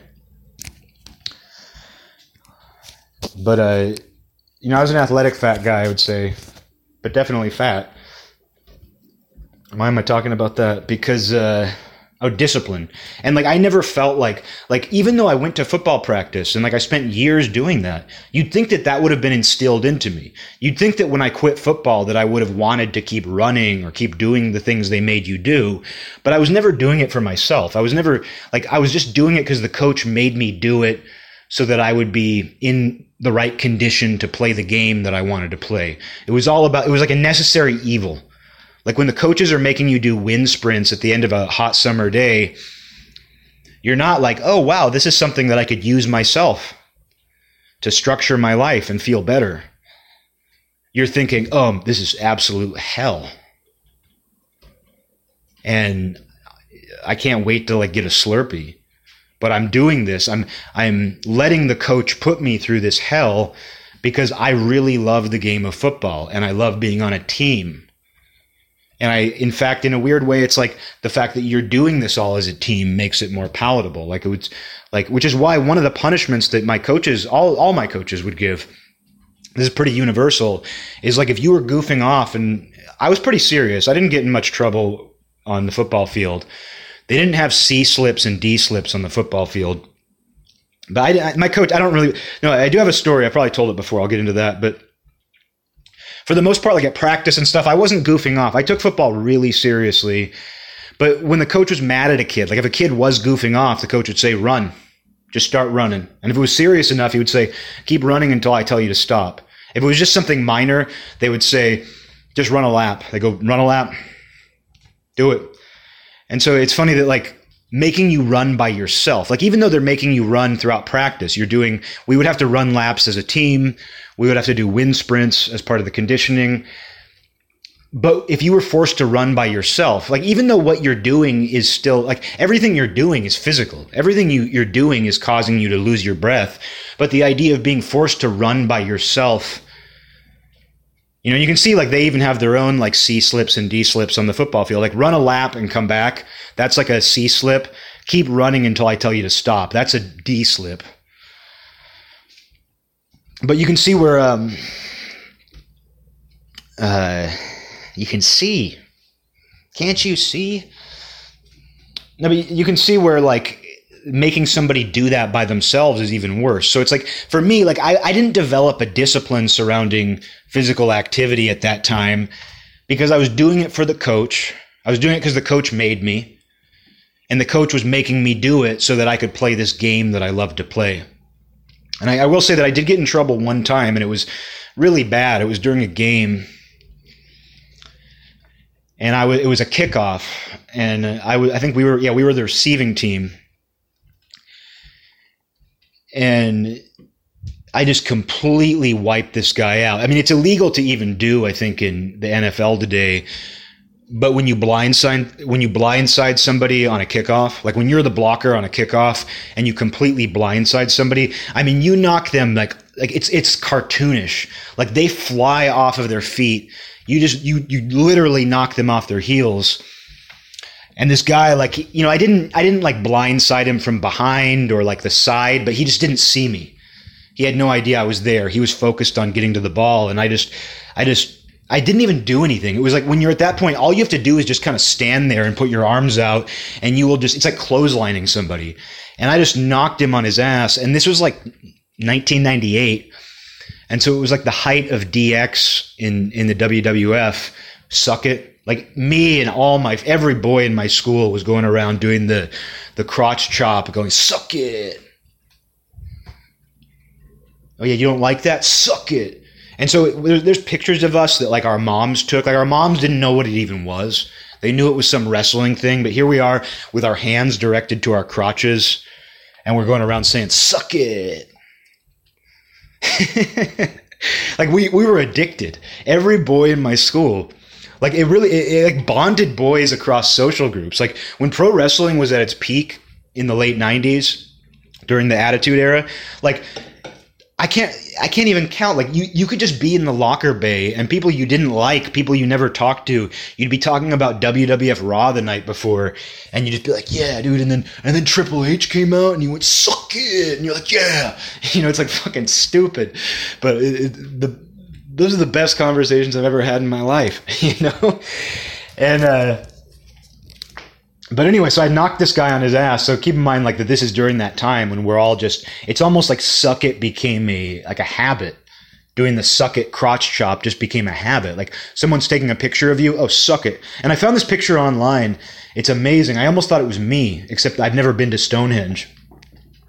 But he looks just like me, around the same age I was at the time, wearing clothes that I would have worn, and he's doing the crotch chop in front of Stonehenge by himself. Like his family was taking a picture of him on a family trip to Stonehenge, and like Stonehenge is behind him, and he and he's not just doing like the suck it pose, but it's the one that like where you put your your wrists in an X. Because there's the one where you just like put your hands down by the sides of your crotch, but like the other one is where you put your hands in an X, and then so it's like the reverse hand is on each side, and so he's doing that one. So kids, I mean, if you're willing to do suck it in front of Stonehenge, I mean, that just shows you that we couldn't stop. Like we could not resist the urge. So anyway, like I couldn't resist the urge either. And I, so I leveled this guy on a kickoff and get, get and like I felt like celebrating because it really does bring out something bestial and primitive in you where when you do something well in football, like you see where like football players celebrate excessively in the NFL. Like people do one small thing and celebrate, but like unless you've been in that position, like, and I wasn't that celebratory, you know, I wasn't a ham on the football field. I wasn't, I didn't score touchdowns, you know, but it's like still when you do something like that, you almost want to pose. You do want to pose. You want to do something like you want to make some sort of gesture that says, yeah, I'm the king right now. In this moment, I just did something that makes me the king. And guess what I did after I leveled this guy? I did suck it. And I didn't think much of it. It seemed pretty subtle. You know, I thought it was pretty subtle. Like I'm in a bunch of football gear. It's like, you know, I'm not very flexible. It's like, so I just, I kind of like just did suck it. And uh, I'm going back to the huddle and like and we and two like our player he ran back. He, i don't think he scored a touchdown but he he ran he got a lot of yardage on this kick return. So we were happy. We, the team was really excited because we just we made a big play as part of this. And then i look over as i'm going back to the huddle and i see that a flag's out. I see the yellow flag on the field. And i i see that it came from the ref who was nearest to me and he's kind of a young guy because the thing is, it amazes me. They have this whole like system of referees, volunteer referees who would do these games. But I look over and there's a flag, and I see the referees meeting, and I, I immediately know. I know that it's going to be me. And our team is all looking over there. Nobody knows because nobody on the, on the team saw me do suck it. And the whole team is looking at the referees because they're all confused because it seems pretty clear it's going to be against us you know, you, you just figure that out. Like if you watch the NFL and you see a flag, the announcers know immediately who it's going to be on. You can just tell. It's like you have some like psychic ability. Like whether you saw an actual penalty take place or not, you have this kind of psychic ability where you know the flag is either going to be against your team. You just kind of know. And so we we can all just feel that it's going to be against us and I know. I'm not saying anything, but I know it's going to be against me and uh, the young ref, the guy who threw the flag, he's he's talking to these two old refs. Like the two refs he's talking to are older guys, so they clearly don't know what suck it is. And the young ref, I, I saw he had sideburns and like a chin goatee, like just like a lot of guys had. Like I had one when I was old enough, where you just have like hair on your chin. He had that going on. And I see him though explaining something to the to the other refs, and then his hands go down into the suck it move, like he was explaining to them what I did. And then we had this running back named Hollywood. His name he, was like this he was like a little Deion Sanders. He was he was this like a little black kid and his nickname was Hollywood because for reasons you can imagine, he was he loved to celebrate. He was a total ham. He wore a gold chain. Like he like this is, you know, this is before every NFL player was wearing like their their jewelry while they play like today. Like he would he wore this gold chain and the Hollywood nickname like I was on multiple teams with him. His nickname was Hollywood before I ever met him and his nickname continued to be Hollywood long after that. Everybody just knew him as Hollywood and he loved it. I mean think about being him. Think about being like an extremely hammy little kid playing running back and the fact that everybody gives you the nickname Hollywood that's amazing but uh, but Hollywood goes we all see the ref do the suck it gesture to the other refs to explain what I did. And Hollywood goes, Who was doing suck it? Who was doing suck it? And I go, Me. I just said it. And he looked at me goes, Man. and and uh, he, he didn't you know you know he didn't get in my face or anything you know like, like I mean I have to say like I'm not to talk my 12 year old self up but like you know, like I always tried to show a lot of respect for my teammates, and they showed respect to me. And so I'd like to think that, like, when Hollywood found out it was me, that he was shocked. Like, first of all, because I was not the kind of player who would do things like that. And so I think he was just like, "What? Like, like you did you did suck it?" And then, sure enough, 15 yard penalty. Sure enough, personal foul. And my coaches were just like, "What?" Like it's like, like just like Hollywood. It's like because my coaches, like that was the coach that I've talked about on here before, uh, Big Dog former drill sergeant, just like mean, just tough, mean black guy who wore a cowboy hat. And as a little kid who grew up in a heavily white environment, I mean, I think it's good for you to be in that situation, like to be with a guy like that, where it's like, you know, when you when you want to talk about race and stuff like that, because I mean, playing team sports really did give you the most experience you're going to get, the most close camaraderie you're going to get with black people. You know, it's just the reality. Like, like I mean, anybody I feel like who grew up in the sort of environment I grew up in, the sort of area I grew up in, that's just the truth. Like, team sports are going to be one of the most unifying factors in your interaction with certain races. It's just how it is. Somebody might have had a different story. I don't know, but I know what my story is, and I know it's true for a lot of people. And so like having this like really intimidating former drill sergeant who's also a black man like scream at you. I think that's good for you because you realize that he's what he's doing is he's making you tougher. He's making you a better football player. Like you realize that this isn't just some random guy harassing me. Like I'm here for a reason. He's here for a reason. We have a common purpose. We're simulating warfare. Football is a simulation of warfare. This guy wants me to be tough. So I mean, I think that's good for a person. It's good. It, it's good for a person to have a, a middle-aged black man scream at your face uh, but uh, I don't think he knew what to think. You know, I don't think Big Dog knew what to think. And even the assistant coach, his name was Eric, but they called him uh, they called him something else. But the assistant coach, he was like this big fat guy, also black, named Eric. Which you don't meet too many black Erics, but so I don't know. That was a great year. Like that was just a good. That was a good team. Like we, I think we ended up making it to the playoffs and stuff. But the coaches just had no idea what to think. Like they had probably never heard of suck it. We just got a huge penalty on me, which is humiliating. And then we had a halftime break after that. And the coaches, I think we were losing or something, and the coaches were really fired up. And we were standing in this tunnel, and the coaches were like, "You gotta get it in order. You gotta, you gotta, you know, you gotta get it together. We gotta win this game."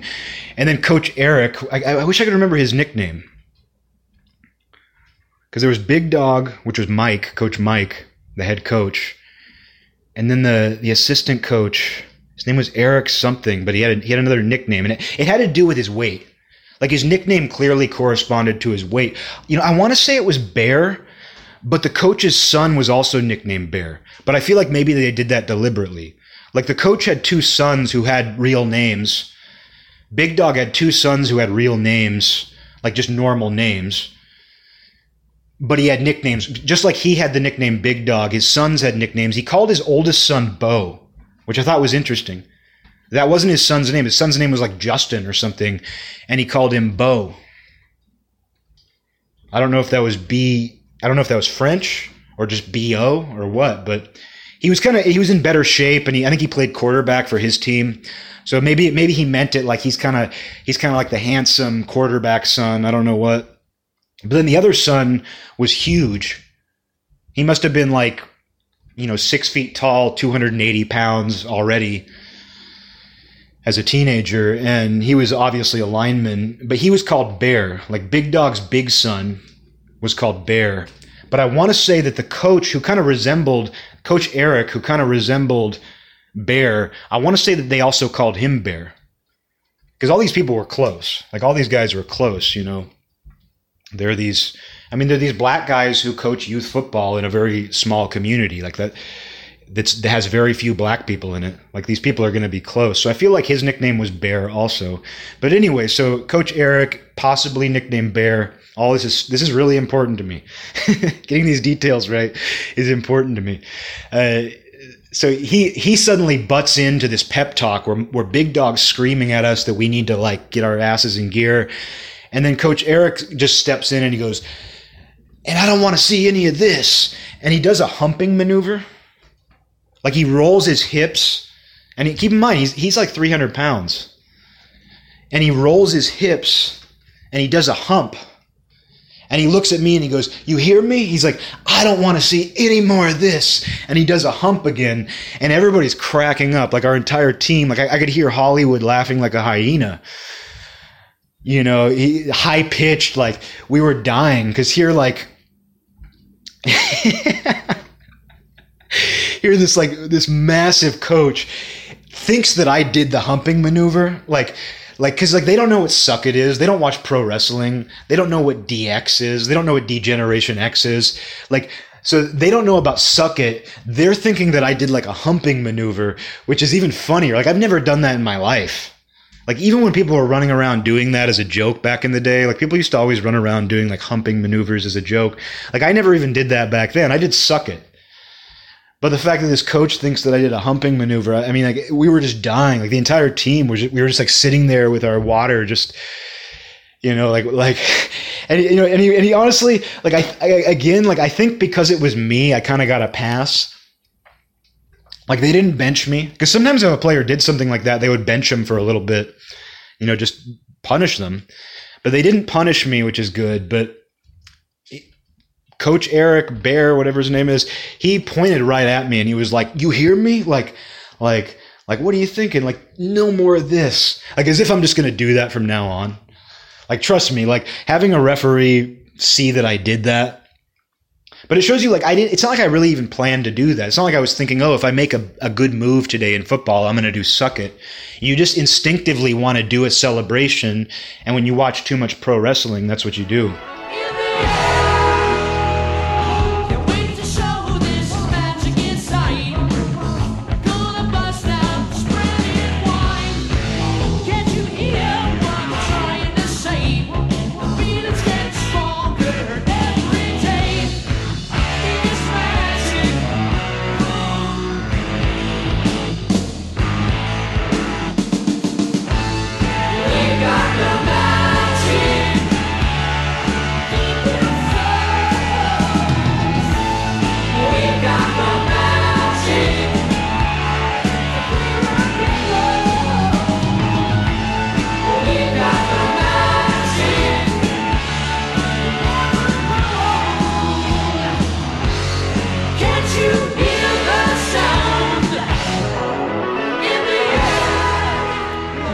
I did learn a lot about leadership from those guys. You know, what got me going on that was just leadership, discipline, how discipline has been equated with punishment in our society today. And that makes people not want to get disciplined for themselves. You know, because I did, I, you know, playing football those years didn't make me disciplined because it was a means to an end. But when you see discipline as the means and the end or something like that, and you do it for yourself, it's an entirely different beast. Because again, that's taking responsibility for yourself. Like when I was doing wind sprints for my football coaches, I wasn't taking responsibility for doing wind sprints. I was doing it because a, guy would scream at me. And they were good leaders. You know, those guys, I look at them and they were they were great leaders. Some of them, like those guys that I was just talking about, Big Dog and Coach Eric, aka Bear. Now that I think about it, I'm almost positive that they both had the same nickname because I, I remember being just as confused about it then as I am now because Big Dog would go, Bear, Bear. And his his son would help with football practice. He would come to help. It was a family affair. Like his wife would show up. Like his whole family was involved in our team. It was amazing. Like I, I really loved that show. I loved the show version of Friday Night Lights. Somehow I've never seen the original movie, but I loved the show Friday Night Lights. Up until the end, like when it changes too much, like it's one of the best little like teenage soap operas I've ever seen. One of the only teenage soap, soap operas, soap operas I've ever seen. I loved it though like at that time when I when I watched the entire series, what I would do is I would I couldn't handle weed at the time. So I like and weed was legal. Weed had recently become fully legal. And so they started to make this CBD that had like a little bit of THC. It had like just enough THC to where if you have no tolerance, you just feel the slightest something behind your eyes. So I would sit there smoking a lot of it to just like gradually build up like a barely perceptible high, which is honestly all I really look for if I do smoke weed anymore. I just want to know that it's there. I don't want to be high out of my mind. I just want to know that it's there. I just need that. I need that slight indication of contrast. And I'm not high right now. I, I barely ever do these shows high. Once in a while I do, but I, it's I'll start doing it and then I just turn it off because like hearing yourself talk when you're high isn't fun. uh, sometimes it is. Every once in a while it is, but and and I have done episodes on here that I love when I've been just stoned out of my mind. But believe it or not, these rambling episodes are almost never stoned. But uh, I, I would smoke this just like the CBD that had like traces of THC, like just more than the average CBD, but just enough to where you could kind of feel it behind your eyes. And I would watch Friday Night Lights and I would practice guitar and I spent like an entire spring doing this and I watched the entire series. But the thing about that show was I loved it and I knew at every moment I knew that I was watching a ridiculous teen drama, a soap opera. And I didn't care about that, but every once in a while, like at the end of an episode, they would do a PSA, like almost like how the old GI Joe cartoons used to do PSAs. Like don't don't play with fire. Don't don't leave the burner on in your house. They would do that at the end of some episodes, but they were about texting and driving. They were clearly aimed at teenagers. These PSAs were clearly aimed at teenagers. And there was one time where I remember, I think I got even a little bit too high off of some of this CBD. And it showed one of these PSAs, and I think it was the the texting and driving one. And I was like, and I think they used Friday Night Lights characters to do it, kind of like how the GI Joe PSAs use GI Joe characters. And I just had this moment where I was like, I'm watching a show for teenagers. I'm watching a show for teenage girls. Not that there's anything wrong with that, but it was just it was a moment where I was sitting there like practicing guitar riffs, smoking light THC, and I was just like, holy shit, I'm watching a show for teenagers, for teenage girls. But that was a good show. Friday Friday Night Tykes was good too, which was a documentary style, like that was a reality show about guys who coach youth football. And there was another coach Eric who was black on that. There was a coach Eric on Friday Night Tykes. His name was Eric. And he wore a shirt that had it was like a black shirt that just had a big image of a gummy bear on it. And at that point in time, I was completely in the throes of a gummy bear addiction. So I was like, that's black me. That black me. no, seriously though, like I, I, was watching Friday Night Tykes and I was like, his name's Coach Eric. He's really passionate about youth football and he loves gummy bears so much that he has a giant gummy bear on the front of his shirt. I was like, that's me. But anyway, I mean, sometimes, yeah, no, anyway, enough about that. But you know, just respecting your coaches. I mean, Friday. Did I have more to say about Friday Night Lights? I, I feel like I should, or uh, I could have. I don't know. It was a great show. I enjoyed watching it up until the up until it like changed, where like it was an entirely group of kid. It was an entirely different group of kids at the end. Like everybody else had graduated, and that last I don't think I finished watching the last season, but I did love that show, Friday Night Lights. But yet, I've never seen the movie with Billy Bob Thornton and all that. I'm just a show. I'm I'm on Team Friday Night Lights TV show, not on Team Movie.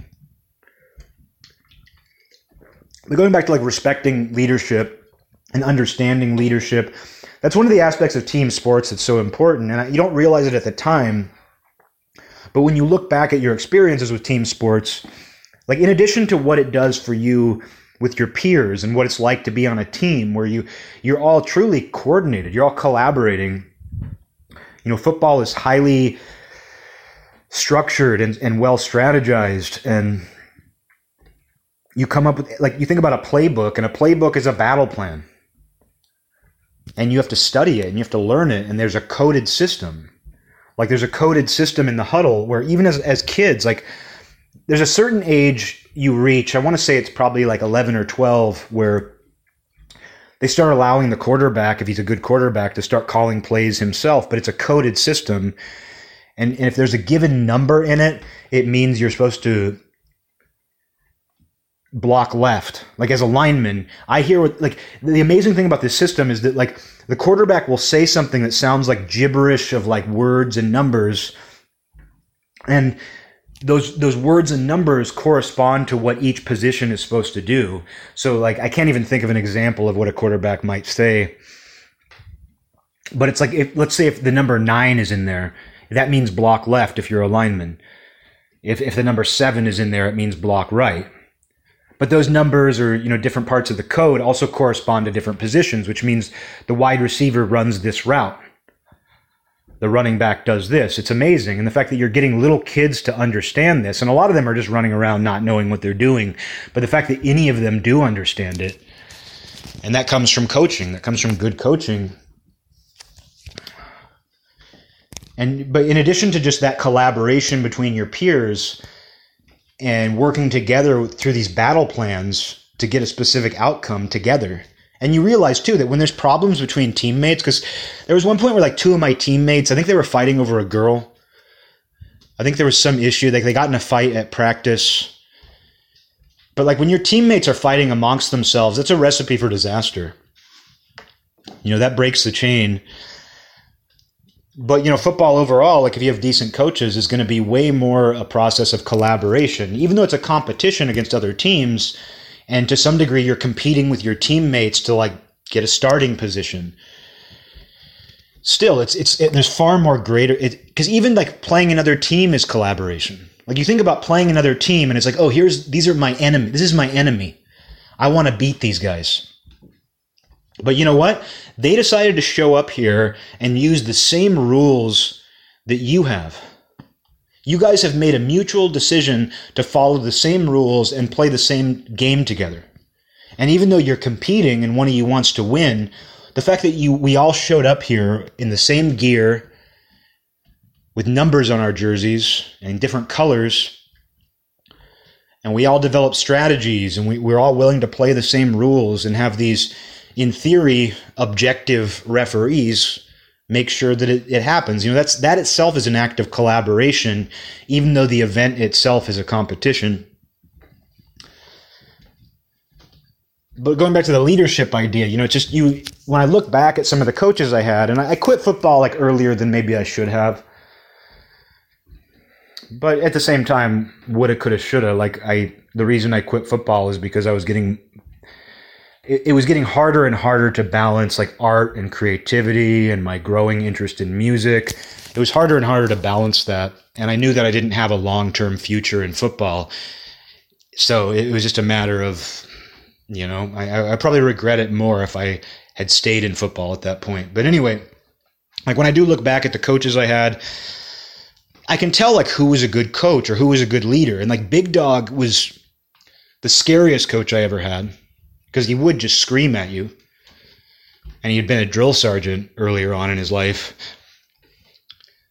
But I look back on him as probably the best coach. And his teams tended to be successful, and they tended to respect him. I mean, I think they all did. Honestly, I think that all of the people on that team truly respected Big Dog. And all the coaches on that team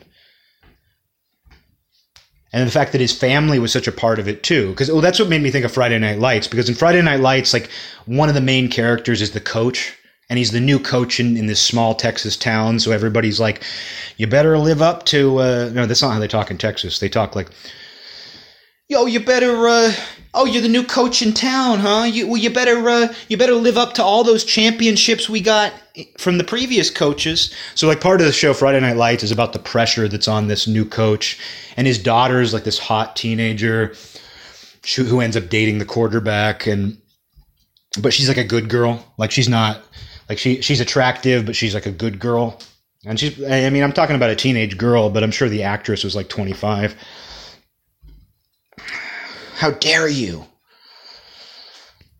But uh but it, i mean she's the hot girl either way. You know it's like she's the archetypical like pr- she's not the hot girl. She's she's like the cute she's like the girl that you're supposed to want to marry on the show.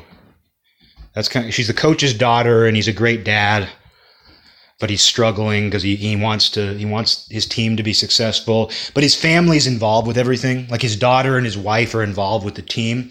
And that's a real thing. I mean that's not just made up for the show because that's like like big dog's wife was like his you know, his secretary and not in a demeaning way. It was just like she wanted to be involved. She wanted to do as much as she could to help his team out. And his sons, like his sons would, would go to their own football practices because they were older than we were. And then they would come to our practice and help with the drills. Like they would hold up pads. They would do whatever Big Dog asked. Like he had his, his family was well disciplined. And so like I, can't even imagine that. Like you but you know what? They wanted to be there too. You know, you think about like they got done with their own football practice and they go straight from there to their dad's youth football team to help him. But it's like they love football. They probably it wouldn't even shock me if those guys were coaches today because you see that a lot. A lot of you see that in the in the NFL where a lot of coaches their sons become coaches. Grandsons in some cases it's it really becomes a whole kind of class, a whole like caste system almost, where it's like people tend to come from like coaches often come from backgrounds. Like a lot of coaches, their brothers are also coaches, their fathers, the different relatives. It's an amazing thing. and uh, so it wouldn't shock me at all because I mean, for example, like there was this this kid that I went to school with. He was a little bit older, but his dad always coached. They had a great name. Their last name was Grimm, which is great. Like that, having Grimm on the back of your jersey is amazing. But uh, everything's amazing. But uh, his dad was a coach forever, and then I found out that he's now a college football coach. The son who's a couple years older than me, he's now a college, or at least he was a few years ago. He was a college football coach. So it's it's again like if you grow up in an environment where your dad's a coach, and if your dad's a coach and he's a good one, that's his entire life for a, a big chunk of the year. He's planning for the season, you know, and then when when it's football season, that's his life, and his family has to understand that. So if you grew up in that environment, you know it. Um, so I wouldn't it wouldn't shock me at all if Big Dog's sons went into coaching and especially if you respect your father, if you respect him as a leader, and he is a leader, like he is a, a good coach. Because I had coaches that I didn't respect, and I look back, like there was a guy, his name was Ed Wiggins. I had Ed Wiggins as a coach. I almost had him two different years. I had him one year, and our team was good, and he liked me. He um, he liked me. So it really had nothing to do with whether I got along with him. It had nothing to do with success. I didn't consider him a good coach. He wasn't a very good leader. There was always something kind of like, he just seemed kind of deceptive or dishonest. And other people felt that way too. Like the parents didn't really like him. Like he wasn't a horrible man. Like he wasn't like a pervert. He wasn't doing anything wrong. He was just somebody where you didn't really respect his leadership he kind of reminded me of like what you would expect from a politician today. Like it's for the same kind of reason. It's like I know this guy's in this position and you know maybe he kind of knows what he's doing, but there's just something about him I don't like. And so you'd have coaches like that. And it's interesting that like he had all the markings of a good leader, but he wasn't. And his his team didn't respect him. And uh you know so and i had other coaches too. I had coaches where our team sucked. Like I, I was on a team one year. I don't know if we won a single game. I think it was my first year. I think we did win one game. We there was something where we ended up winning one game. But like our first four games we didn't score a single touchdown and then we ended up scoring our first touchdown like maybe four games in and we we celebrated like we won the Super Bowl. Like I think we lost that game, but the fact that we finally scored a touchdown, it was like Little Giants if you've seen that movie.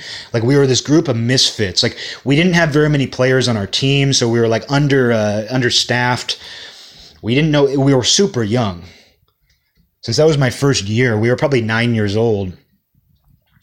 So we were just we were we truly had no idea what we were doing. Our coach was a brand new coach because that's the thing. Like coaches like Big Dog, he'd been coaching youth football for years and years. And that's one of the reasons why he had such a tight system down. But it's like if you had a coach and it was their first year coaching youth football, they're improvising. They're figuring this out. And so that first year that I played, like our coach was brand new. And uh, we couldn't even score a touchdown. And then when we finally did, even though we lost the game, just the fact that we scored a touchdown, I'll, never forget that feeling. I'll never forget watching this kid, Nate Lee, run down the field. And we all started following him. Like we had already made our blocks. Like we already knew he was going to score. And we just followed him like, you know, like a, a parade and we were so happy. Like, like, like I can't even explain how happy we felt to have scored our first touchdown. And like that's when people talk about team sports being toxic. People talk about you know like toxic masculinity and you know or even just they, they talk about like the fact that kids shouldn't have a coach yell at them oh footballs cause concussions it's not that those things shouldn't be discussed but it's like if i could transmit even this memory of that touchdown to them, they might slightly understand. I would hope. Because that feeling, like to be a bunch of boys who have been working hard on something and you're getting nowhere, and to finally have that breakthrough where Nate Lee just shoots down the field and he scores a touchdown. And his brother got killed like a year later. Like his brother, who I knew, his brother would come to our games and he would come to our practices. I think he played football on another team because he was older. He Nate's brother and some kids in his apartment complex were playing with a gun and they taped a laser pointer onto it. And they were just pretending to like aim the laser pointer at each other, like they were going to shoot each other. Well, you can figure out what happened. His brother got shot and died. That was about a year after that. Um, Isaac Lee was his name. Long forgotten to time, except by his family. They were an interesting family too, because the dad was black, the mom was white, and they lived in Duvall, which has been very developed now, but Duvall is, at that time, was very rural to us. If you lived closer to Seattle, Duvall was kind of the middle of nowhere. But yeah, uh, Nate Lee, he scored the, the first touchdown I was ever a part of. And seeing that kid, I mean, I, I gotta, I gotta catch myself from crying right now because I'm just like thinking about that feeling of score of watching Nate score that touchdown, all of us celebrating like we just won the world. And then like you think about that guy's brother playing with a gun and a laser pointer at his apartment complex, like innocently. Like these these guys weren't like gang members. Like these guys weren't bad kids at all. They were just they lived out in the middle of nowhere. They lived, you know, you know, they they they were from you know, pretty far out there. I mean, I think they were living in an apartment complex closer, but they were from Duvall. And uh, just the fact, though, that like his brother like shot and just just kids playing around, you know, and he died. I didn't know him at that point. Like I was I, I was never on his team again. But if you could, you know, transmit that, but the fact that like even that tragedy, even though it happened like sometime after I was on on the team with Nate the fact that that happened to my teammate's brother, like beyond the fact that it's tragic that a kid that I kind of peripherally knew got shot and killed on accident, like that that was my my former teammate's brother. Like I can only imagine what it feels like to serve in the military. I can only imagine like these other forms of brotherhood that you establish because like when you're 9 years old and the kid who scored the first touchdown that you were ever a part of like when his brother dies, you feel that on a deeper level. Even though I never talked to the kid ever again, I never saw the kid ever again. It still, it's just, it's like you think about that and like that's your teammate. It's like you become, there is a family aspect to it. It's not like I went to the funeral and nobody, he went to a different school. Like, you know, I never, like I said, I never had any contact with that family again, but it was on the news. And you know, I still remember the brother, like before one of our games, we were talking to some guys from the team we were about to play, and Nate's brother, Isaac, the one who got killed, like he walked over and he said to the other team, he said, We're going to smash you. And I think we got smashed, but I remember Isaac just saying to the other team, he used the word smash. He said, We're going to smash you. So I, you know, when they were showing his picture on the news that this kid died from this gunshot, I was like, they were showing his picture, and I immediately thought of that moment when he was like, "We're gonna smash you." And I like we like his bro- like he. I like that he was referring. That just shows you too something about football where he saw our team as his, and I think he played on another another team. I think Isaac played on his own team, but he saw his brother's team as his team too. And he said, We are going to smash you. And that tells you a lot about the psychology of it, you know, of like fans. It's why when people are like, I, the thing I hate is when people who don't like sports or football will be like, What do you mean we? Like the Seahawks score a touchdown, and like the same sort of person who calls football sports ball, that same person who like develops some unjustified misgiving against sports because of jocks or whatever, that person like I, have heard people say this many times where they're just I mean they're not trying they're not serious. They're just trying to be like little jerks about things. But like they'll say things like well you can't take credit. Oh so you, the team that you like scored a touchdown. You weren't a part of that. What do you mean we but it's like football players themselves will tell you that like the audience is an important factor. Like in Seattle, it's a huge factor. The 12th man isn't just a marketing ploy, although people will see it that way. It actually increases energy and engagement, and that does something for a team. There's a reason why home field advantage is a real thing. And part of it is because there's this energy pooled there. There's a we. It's not just the team playing at their own, it's not just a geographic thing where like, oh, we didn't have to travel for this. You are in your own environment with your own supporters who see themselves as an extension of you. And I mean, I I don't want to get too out there with it, but I'm willing to, which is that I think even watching a team from home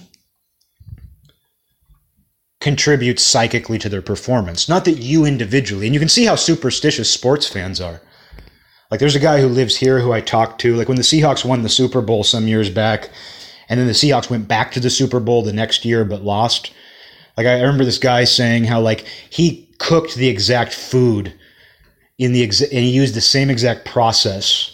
And that's even something like they make fun of on football gear commercials or you know, if you watch commercials during football season, they constantly make fun of the superstition of football fans where it's like, "Oh, I was wearing this shirt when they won." There was a commercial where like there's a guy who like he he hangs out in the in, in he doesn't watch the game. Like he has the game on in another room because he feels like if he's watching the game, the team won't do as well. And honestly, like that, even though that's a commercial and commercials are stupid, that's real. Like you do end up kind of thinking that way if you're really into a team. I do, I do things like that myself. I have my own weird little superstitions on game day. I mean, something as simple as Blue Friday. The fact that the Friday before every Seahawks game, it's Blue Friday. And if you're a fan, you're supposed to wear some Seahawks gear. And if you like, and there are days where I've like, it's been a Friday before a Seahawks game, and I, I find that I don't, I realize that I've been going about my day not wearing anything Seahawks related. And I suddenly, it's like I, I, I freeze up. I'm like, oh shit, I got to put something on. I got to put a hat on. I got to put a shirt on. You know, so it's like it, that superstition is built into it, which should be taken a little more seriously. Like, like the fact that otherwise I mean, the word rational gets abused so much, but otherwise rational people do that from all backgrounds. Like, you know, I'm probably not the average football fan, but everybody from the average football fan to me to everybody else has that same superstitious impulse. And I don't think it's meaningless. I don't think it's useless. I don't think it's pure delusion. I don't think that the team is going to win or lose just because you did or didn't do something. But there's something going on. I think that's how I'd put it. I wouldn't try to define it or know exactly what it is, but it is one of those situations where you go, something is going on. Something is causing me to feel this way. Something is giving me this almost religious attraction to this. And I've developed this set of rules, and other people have, have, have developed this set of rules. And I don't typically watch football with other people but I've gone to bars, especially like when the Seahawks were doing extremely well. It was really fun to watch them at bars, at sports bars. Because again, there's that social energy, and the, everybody in the room is is focused on the same task. Like the power of that. Everybody in that room, except for maybe like somebody's brother-in-law from Cleveland, but everybody in that room is cheering for the same team and wants the same outcome. it, it is like an extension of being on a team with somebody. There is a we to it. But I went to this one bar that was near my house, a real, a true blue Seahawks bar, and I mean blue. And I, a friend and I went there to watch it, and he and I were both fanatics. We were both Seahawks fanatics who grew up with them and everything. And uh, even individual bars develop, develop their own superstitions and rituals. Where at this particular bar, like the group of people who go there every weekend to watch the Seahawks, this one guy brings a football he brought a football with him, and I could tell that this is something they do. It's not just a one off. He he brings a football and he passes it around. He doesn't throw it. He's not throwing a football around inside of a bar with all these drinks and people. He just passes it around, and he, he we didn't know him, but we he knew that we were fans. He knew that we were there for the same reason, and he just he handed us the ball, and he said, "Just put your hands on it. Just you know, just get a feel for it." this probably sounds so insane to somebody, but it made complete sense. And like I laughed, you know, I, I thought it was, I loved it because it was, it was so ridiculous, but I loved it and I understood it. and just the fact that like we we passed it around like a circle, like we like it, we passed it around the entire bar. And like he just he felt that everybody in the bar should just kind of like just just kind of like palm it in your hands, like just take the football and just kind of like grip it and just kind of like get a feel for it and then pass it along to the next person. That rules. I don't care. I don't care what you think about anything. That rules. And it's funny and it's fun and it does feel and it does feel meaningful you know? It you do feel like not like the game is to not like winning and losing depends on you handling this ball but it's like this kinetic energy like getting everybody there's nothing perverse about it just getting everybody to, to to feel this football and it makes the game more real too. Who knows? Like this guy's just he's probably just some drunk who's like i'm to bring my football to the bar. But he wanted everybody to touch it and the, like there's that's magical you know? That's that's a ritual and so the fact that like that bar had developed that ritual that bar had its own little practice. And you know of course i'm going to bring up the mafia again. And like studying the early sicilian mafia you'll find that even though they did the same rituals like like for example their induction ceremonies they all the mafia always tends to follow the same basic format but like different towns in Sicily develop their own twist. Like for example like the the town that came under investigation in 1883 for controlling the local mining industry and like the the mafia had split into like warring factions and were killing each other but they interrupted a mafia induction ceremony in that town Favara and the guys were wearing hoods which is kind of Masonic. And there's not any real evidence that the mafia adopted Masonic practices for its own ritual. We don't really know. There's similarities, but there's, there's similarities between every secret society. Any any men's secret society is going to have similar rituals. Just I think it's just because there's only so much, especially back then, that you could pull from. They didn't have footballs to pass around back then. we went to the, we, we interrupted we interrupted this mafia induction ceremony, and they were passing around a football. No, but they, they interrupted this induction ceremony in this town called Favara that was known as a it, was an important town in the mi- local mining industry. And the guys being inducted or the guys participating were wearing these hoods, and that's never come up at any other time in mafia history. I have never come across a single example of an induction ceremony where they wore hoods. But you know what those hoods were from?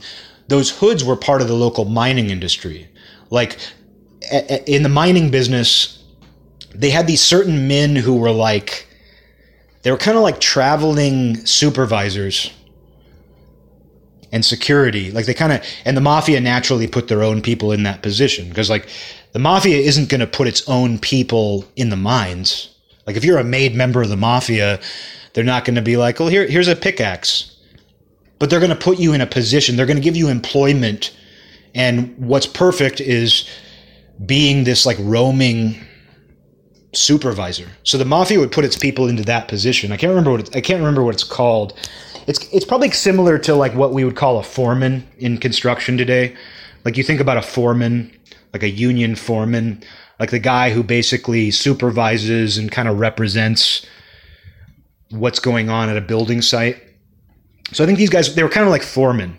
I think that's exactly what they were, but they had a different name because it was old Sicily and a different industry. But they wore those hoods, so you can see where the mafia incorporated these hoods that like a certain profession wears. And because that profession was closely linked to the mafia, this one particular town wore hoods. And there's another town in Sicily where you know, because they, they prick somebody's finger with either a knife or a pin. And there was one family that had a golden pin.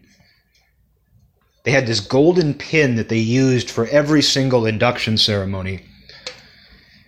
And, they, and then when a boss would die or step down, the next boss would inherit the pin. It was important for every single member of this one mafia town, this one mafia family in this town, to be inducted using the same exact golden pin that previous generations had. And that's not something you see in other families. Like, I've never come across another example of that in the mafia where they used the same tool to draw blood at every single induction. I've never seen any evidence that they ever used the same exact object.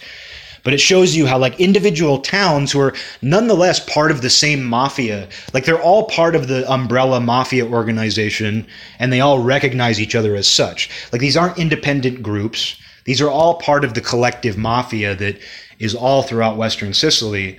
But you can see where in individual towns, even though they're following the same ceremony as every other town, they develop their own little rituals. They they this town because they were involved in the mining industry and they wore these hoods, they incorporated those hoods into their induction, into their ceremony. This other town, they felt it was necessary to use the same golden pin for obvious symbolic reasons. And the fact that every single member's blood was drawn with this exact golden pin. I mean, that itself is almost like that itself emphasizes blood brotherhood. Kind of like people exchanging blood like you think about secret societies and even little kids for that matter becoming blood brothers by putting their wounds together. You know using that same pin is kind of a symbolic form of that. And so it's just like football bars where like even though everybody is there to support the Seahawks a different bar will have its own little group of people with their own little ritual where they pass around a football every, during every game. And it's not even a coincidence. I know it sounds absurd to be like the mafia. They're just like football fans. But fans themselves, like the Buffalo Bills fan base calls themselves the Bills Mafia. And that, you know, there is kind of a mafia mentality to being a fan of a certain team and you don't want anybody else to like taint your rituals. Like the year the Seahawks won the Super Bowl, me and about like four coworkers were just diehard fans, and we all knew. We all knew at the start of the season. Like we, it was interesting. It was like positive ideation. It was like prophecy. But like me and these coworkers, we would sit around. and We'd be like, you know, they're going to win the Super Bowl this season. And this is before the season even started. And I don't normally talk that way. I don't just do this thing where I blindly say every season, they're going to win the Super Bowl this season. They're going to win the Super Bowl this season. Just th- there was something in the air, and we all said they're going to win the Super Bowl this season. And we had this boss who was always trying to pretend that he was a fan because every, because like I don't mind fair weather fans. I've said that before. I have no beef with fair weather fans. I don't believe in any kind of like purity test to be a football fan. I completely understand that a lot of people really only care when a team is doing well. Like when the local team is doing well. Like for a lot of people, they don't need the spiritual torture of being an actual sports fan because that's what it is. Like sports being a being a dedicated sports fan means that you are constantly going through existential spiritual terror with the hope that your team does well. And a lot of fans, they don't need to go through that. Like they don't want to watch every single game when, when your team is miserable.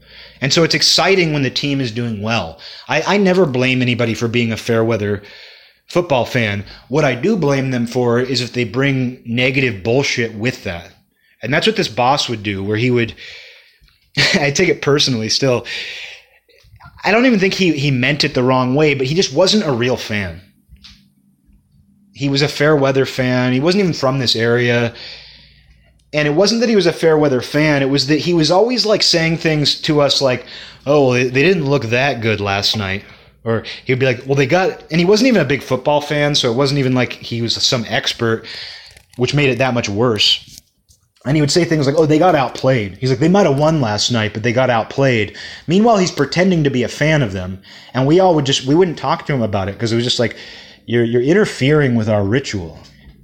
You're interfering. We kind of became our own little mafia where it was like, we're the diehard Seahawks fans here. We don't need you interfering. We don't need you getting involved. We have our own system here, guy. You know, guy? We got our own system. We got our own rituals. If you came to that bar that I was at, like, I wouldn't pass the football to you. We don't need your bad juju on that football. That's how you feel. You, you kind of become a mafia. And it's no coincidence that the, the Buffalo Bills fan base calls themselves the Bills Mafia. Yeah, it sounds catchy and fun, but fan bases kind of see themselves that way. It's tribal because that's what the mafia is at its core. Is it's tribal. It's a subculture, and that's what fan bases are. There's a culture in football of fandom, and then there's subcultures which are fandoms for certain teams. And people are very skeptical if you're a fan of multiple teams. I am. I like multiple teams. I'd say there's three teams that I regularly support that I care about. I own hats for each of them. I default to the Seahawks though.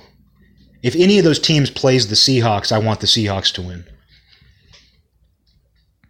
That's where my core loyalty is. But I do. Ha- it, it's fun to have multiple teams to like. Some people don't think you should. Some people take it very seriously, where they don't think you should be allowed to like more than one team. I understand that. I do. It's kind of like people who think you should only have one religion or one spiritual practice. You know, it's kind of like the same thing. It's like, no, you need to you need to be a sworn Christian. You need to call you need to be this and you can't be anything else. It's kind of the same mentality and I understand and respect that and there's always a part of me that wants to do that.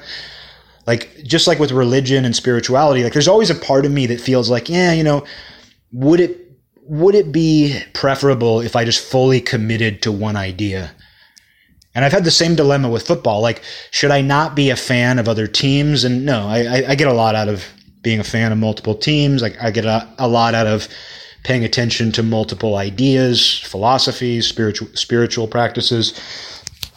So, you know, I'm not somebody who, who's going to limit myself. But I understand it. I understand why you would. And I understand why fan bases kind of see themselves as their own little mafia. They have their own way of speaking, they have their own little rituals.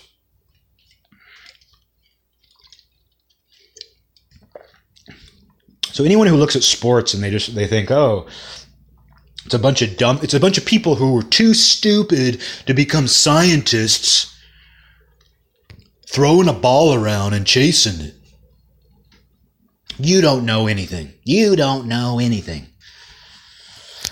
They don't. And if somebody thinks that's all it is, they don't know anything. What else do they not know about? It's okay to not know about something, but don't pretend like you do. And that's another sign of good leadership is, you know,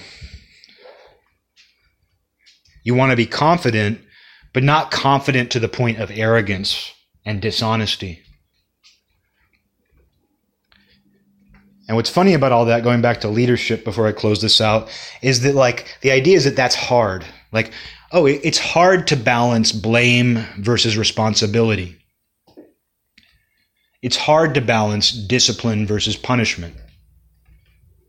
It's hard to balance confidence versus arrogance. Well, that's why you're in the frickin' position. Frickin'. The reason why we have these tense, almost warlike conflicts just to vote in a new guy for that position of president. Just the fact that it takes so much out of us and we put so much into it. Even when you're like me and you see it as theater, it still affects you. That should be really fucking hard. Fuck, fuck, fuck, fucking hard being really stupid here, but no, that should be really hard. But the reason you're selected for leadership is because you should already know how to navigate those dilemmas, or you should already have kind of an intuitive sense as well as experience. But the reason why you should be selected for leadership is because you don't get hung up on those dilemmas and you don't choose the wrong one. When you have the ability to be confident opposed to arrogant, you don't choose arrogance. When you have the opportunity to be honest instead of dishonest, you don't choose dishonesty. To me, that's what makes a good leader is they are able to navigate those dilemmas better than the average person, much better. But that said, it should still be hard. You want their job to be hard. Like I don't go around thinking, oh, gee, like when I go into to McDonald's, which I never do, but let's let's say I'm going into McDonald's, I don't go, you know what? I sure wish that that manager's job was harder. But when I look at a president, I think like his job should be hard. If his job is easy, that's a problem or a potential problem. Because even when times are good, a politician should be constantly trying to sort out, constantly trying to figure out what the right attitude is, let alone decisions, like not just the decisions that a politician makes, but even just the right attitude, the right disposition. But I think that natural leaders don't have to go through all that. They don't have to spin their wheels trying to figure it out, whether they're doing something good or not. Because, you know, just because someone's a leader doesn't make them good. Just like I was talking about with humanity, it's like being a human doesn't make you good or bad, it makes you a human. Being a leader doesn't make you good or bad as a person morally, it makes you a leader. And leaders can be extremely skilled naturally and otherwise at being leaders, but it doesn't mean they're going to use their leadership for a good purpose. It's like you look at Hitler. I don't think anybody disagrees that Adolf Hitler is a good was a good leader in the sense that he was a highly effective leader. And it seems to have come naturally. I don't think he went to any kind of leadership training. I mean, maybe he, the military obviously prepared him, but what made Hitler an effective leader for his own purposes, which I'm not going to moralize while I make this point, but what made him an effective leader for his own purposes was experience and probably his natural character.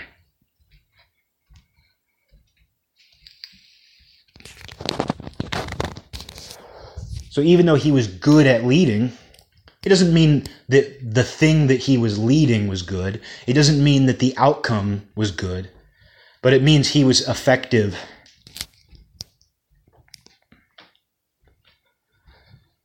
And sometimes, uh, I don't know. I mean, I, I understand that through football as well, where it's like the power of effective leadership. And that's one reason why I feel like kids should participate in team sports like the way that people talk about youth sports and youth football, they make it out to be torture. Because there are some bad stories, because some people get injured, because some coaches are cruel. People have a tendency to think that it's all bad, and it's like you're missing out on so much. Just like people are missing out on what actually goes on in the life of a football fan they really have no idea what goes on on a team unless they've been on a team. And not just for one year. I think it's something that you have to do for multiple years. And I played other sports. Like I played soccer a few years. I played t-ball, baseball a few years. I quit those pretty early. Once I found football, I didn't want other sports. I didn't want to be a guy who just plays sports year round. I pretty much found what I was looking for in football. And as a result, I don't really have any strong memories of soccer and baseball. And those are different too, because it's like, yeah, there's strategy to soccer. I mean, at the ages that I played soccer, it was mostly just kids. It was chaos, just kids. We knew which goal, most of the time, we knew which goal we were trying to kick the ball into. And we knew that the goalie was going to try to stop it. But as far as any finesse beyond that, uh, I didn't learn anything. But football, like even from an early age, like I even played fo- uh, I played flag football one year before I could actually play tackle, and that was fun. Flag football is a lot of fun. But with flag football, it's like even then, even though we were tiny, even though we're like eight or nine years old, probably eight years old actually, yeah, I was eight years old when I played flag football. Even though we're tiny, and we don't really know, we don't completely understand the sport yet you can't play the sport without strategy, without learning the rules. So, like, you can play soccer without really knowing the rules or, or without really knowing the strategy. You have to kind of know the rules. And like baseball, too, for that matter, it's fairly simple. Like, you as an individual hit the ball and you try to run around all the bases. And there's a lot of strategy and finesse. I'm not taking anything away from baseball. As I've said before, I love the rules and mechanisms of the sport of baseball. I can't watch an entire game. I can't follow it. There's too many games. The games are too long. I can't do it. I've tried, I just can't. But I still love the mechanism. I love the game. but it's easy to understand from a young age. You can you can intuitively understand, like even though there's technique and finesse and skill to it that you will only develop later, and there are strategies. As a little kid, you just know you step up to the plate, you swing the bat, you try to hit the ball, and you run around. If you're on defense, the coach tells you to stand in a specific area and that this specific area is basically your jurisdiction. And if the ball comes over here, try to catch it. And if you can't catch it, try to grab it and then throw it to the catcher. Throw it to home base as best you can. Pretty easy to understand. Soccer, even easier. Just kick the ball over there. And if you're the goalie, stop the other team from kicking their ball into your goal. football, it doesn't matter if you're playing flag football with a bunch of eight year olds, they have to understand the strategy. They have to understand what a play is. There's a lot more rules, there's a lot more strategy. It doesn't make it superior, it's just more complex. And, and maybe more than that, it's like it's more immediately complex. Like you can't start out playing and not understand the strategy and rules even though it's going to be a rudimentary version of that when you're eight years old, you still it, it's you have to understand the logic of football to some degree. And so I have a, a, certain admiration for football coaches because, especially youth football coaches, because they are having to teach kids something very complex. So they have to be very effective teachers because there would be kids on your team too. Like I had kids, like I was from a single parent household, but my dad was involved in my life, taking me to football games. I think I learned the rules of football probably just from spending time with him. I don't think he even sat down and was like, he would say things. It's funny. I think he gradually would just say things and I would learn because I wanted to learn, because I found football so interesting. I wanted to learn. And so just my dad saying things, watching football with my dad, I think I just kind of figured it out but you know, there were kids on my teams whose dads weren't in their lives. There were quite a few of them actually, because you know, single moms like they want to get their kids in extra extracurricular programs. Like they work and they want their kid to be looked after. Maybe they're concerned about their kid getting into trouble. So it's like a lot of single moms would, would put their kids in sports. And so I had a lot of kids who were from backgrounds where their dad wasn't involved in their life at all. And as a coach, you have to be kind of a paternal authority to kids who don't have any paternal authority in their lives. You have to teach them the rules of this game that's incredibly hard to understand. And on top of that, you have to exhibit the traits of a good leader if you want that team to succeed and if you want that team to respect you. It's incredible. And that's why I have a lot of respect for anyone who even tries to coach the friend the friend that I went to that um, bar with where they passed around the football, he was a youth basketball coach. I never saw him coach, but he took it really seriously. He's a goofy guy, like he has a sense of humor. He now works in sports. He now he he designs the um, the entertainment at, at the local uh, what do you call it uh, minor league baseball team who are very popular. You know, minor league baseball is very popular around here. And he, he works for that team. So this is a guy who got involved, but he's also an artist and a musician. He's, he's a, and an eccentric guy. But he does all of the halftime, or just, he does all of the entertainment. Like all of the antics, all of the skits. And they give him a budget and he plans it all out. He buys props, he buys costumes. It's incredible. It's my word of the day is incredible.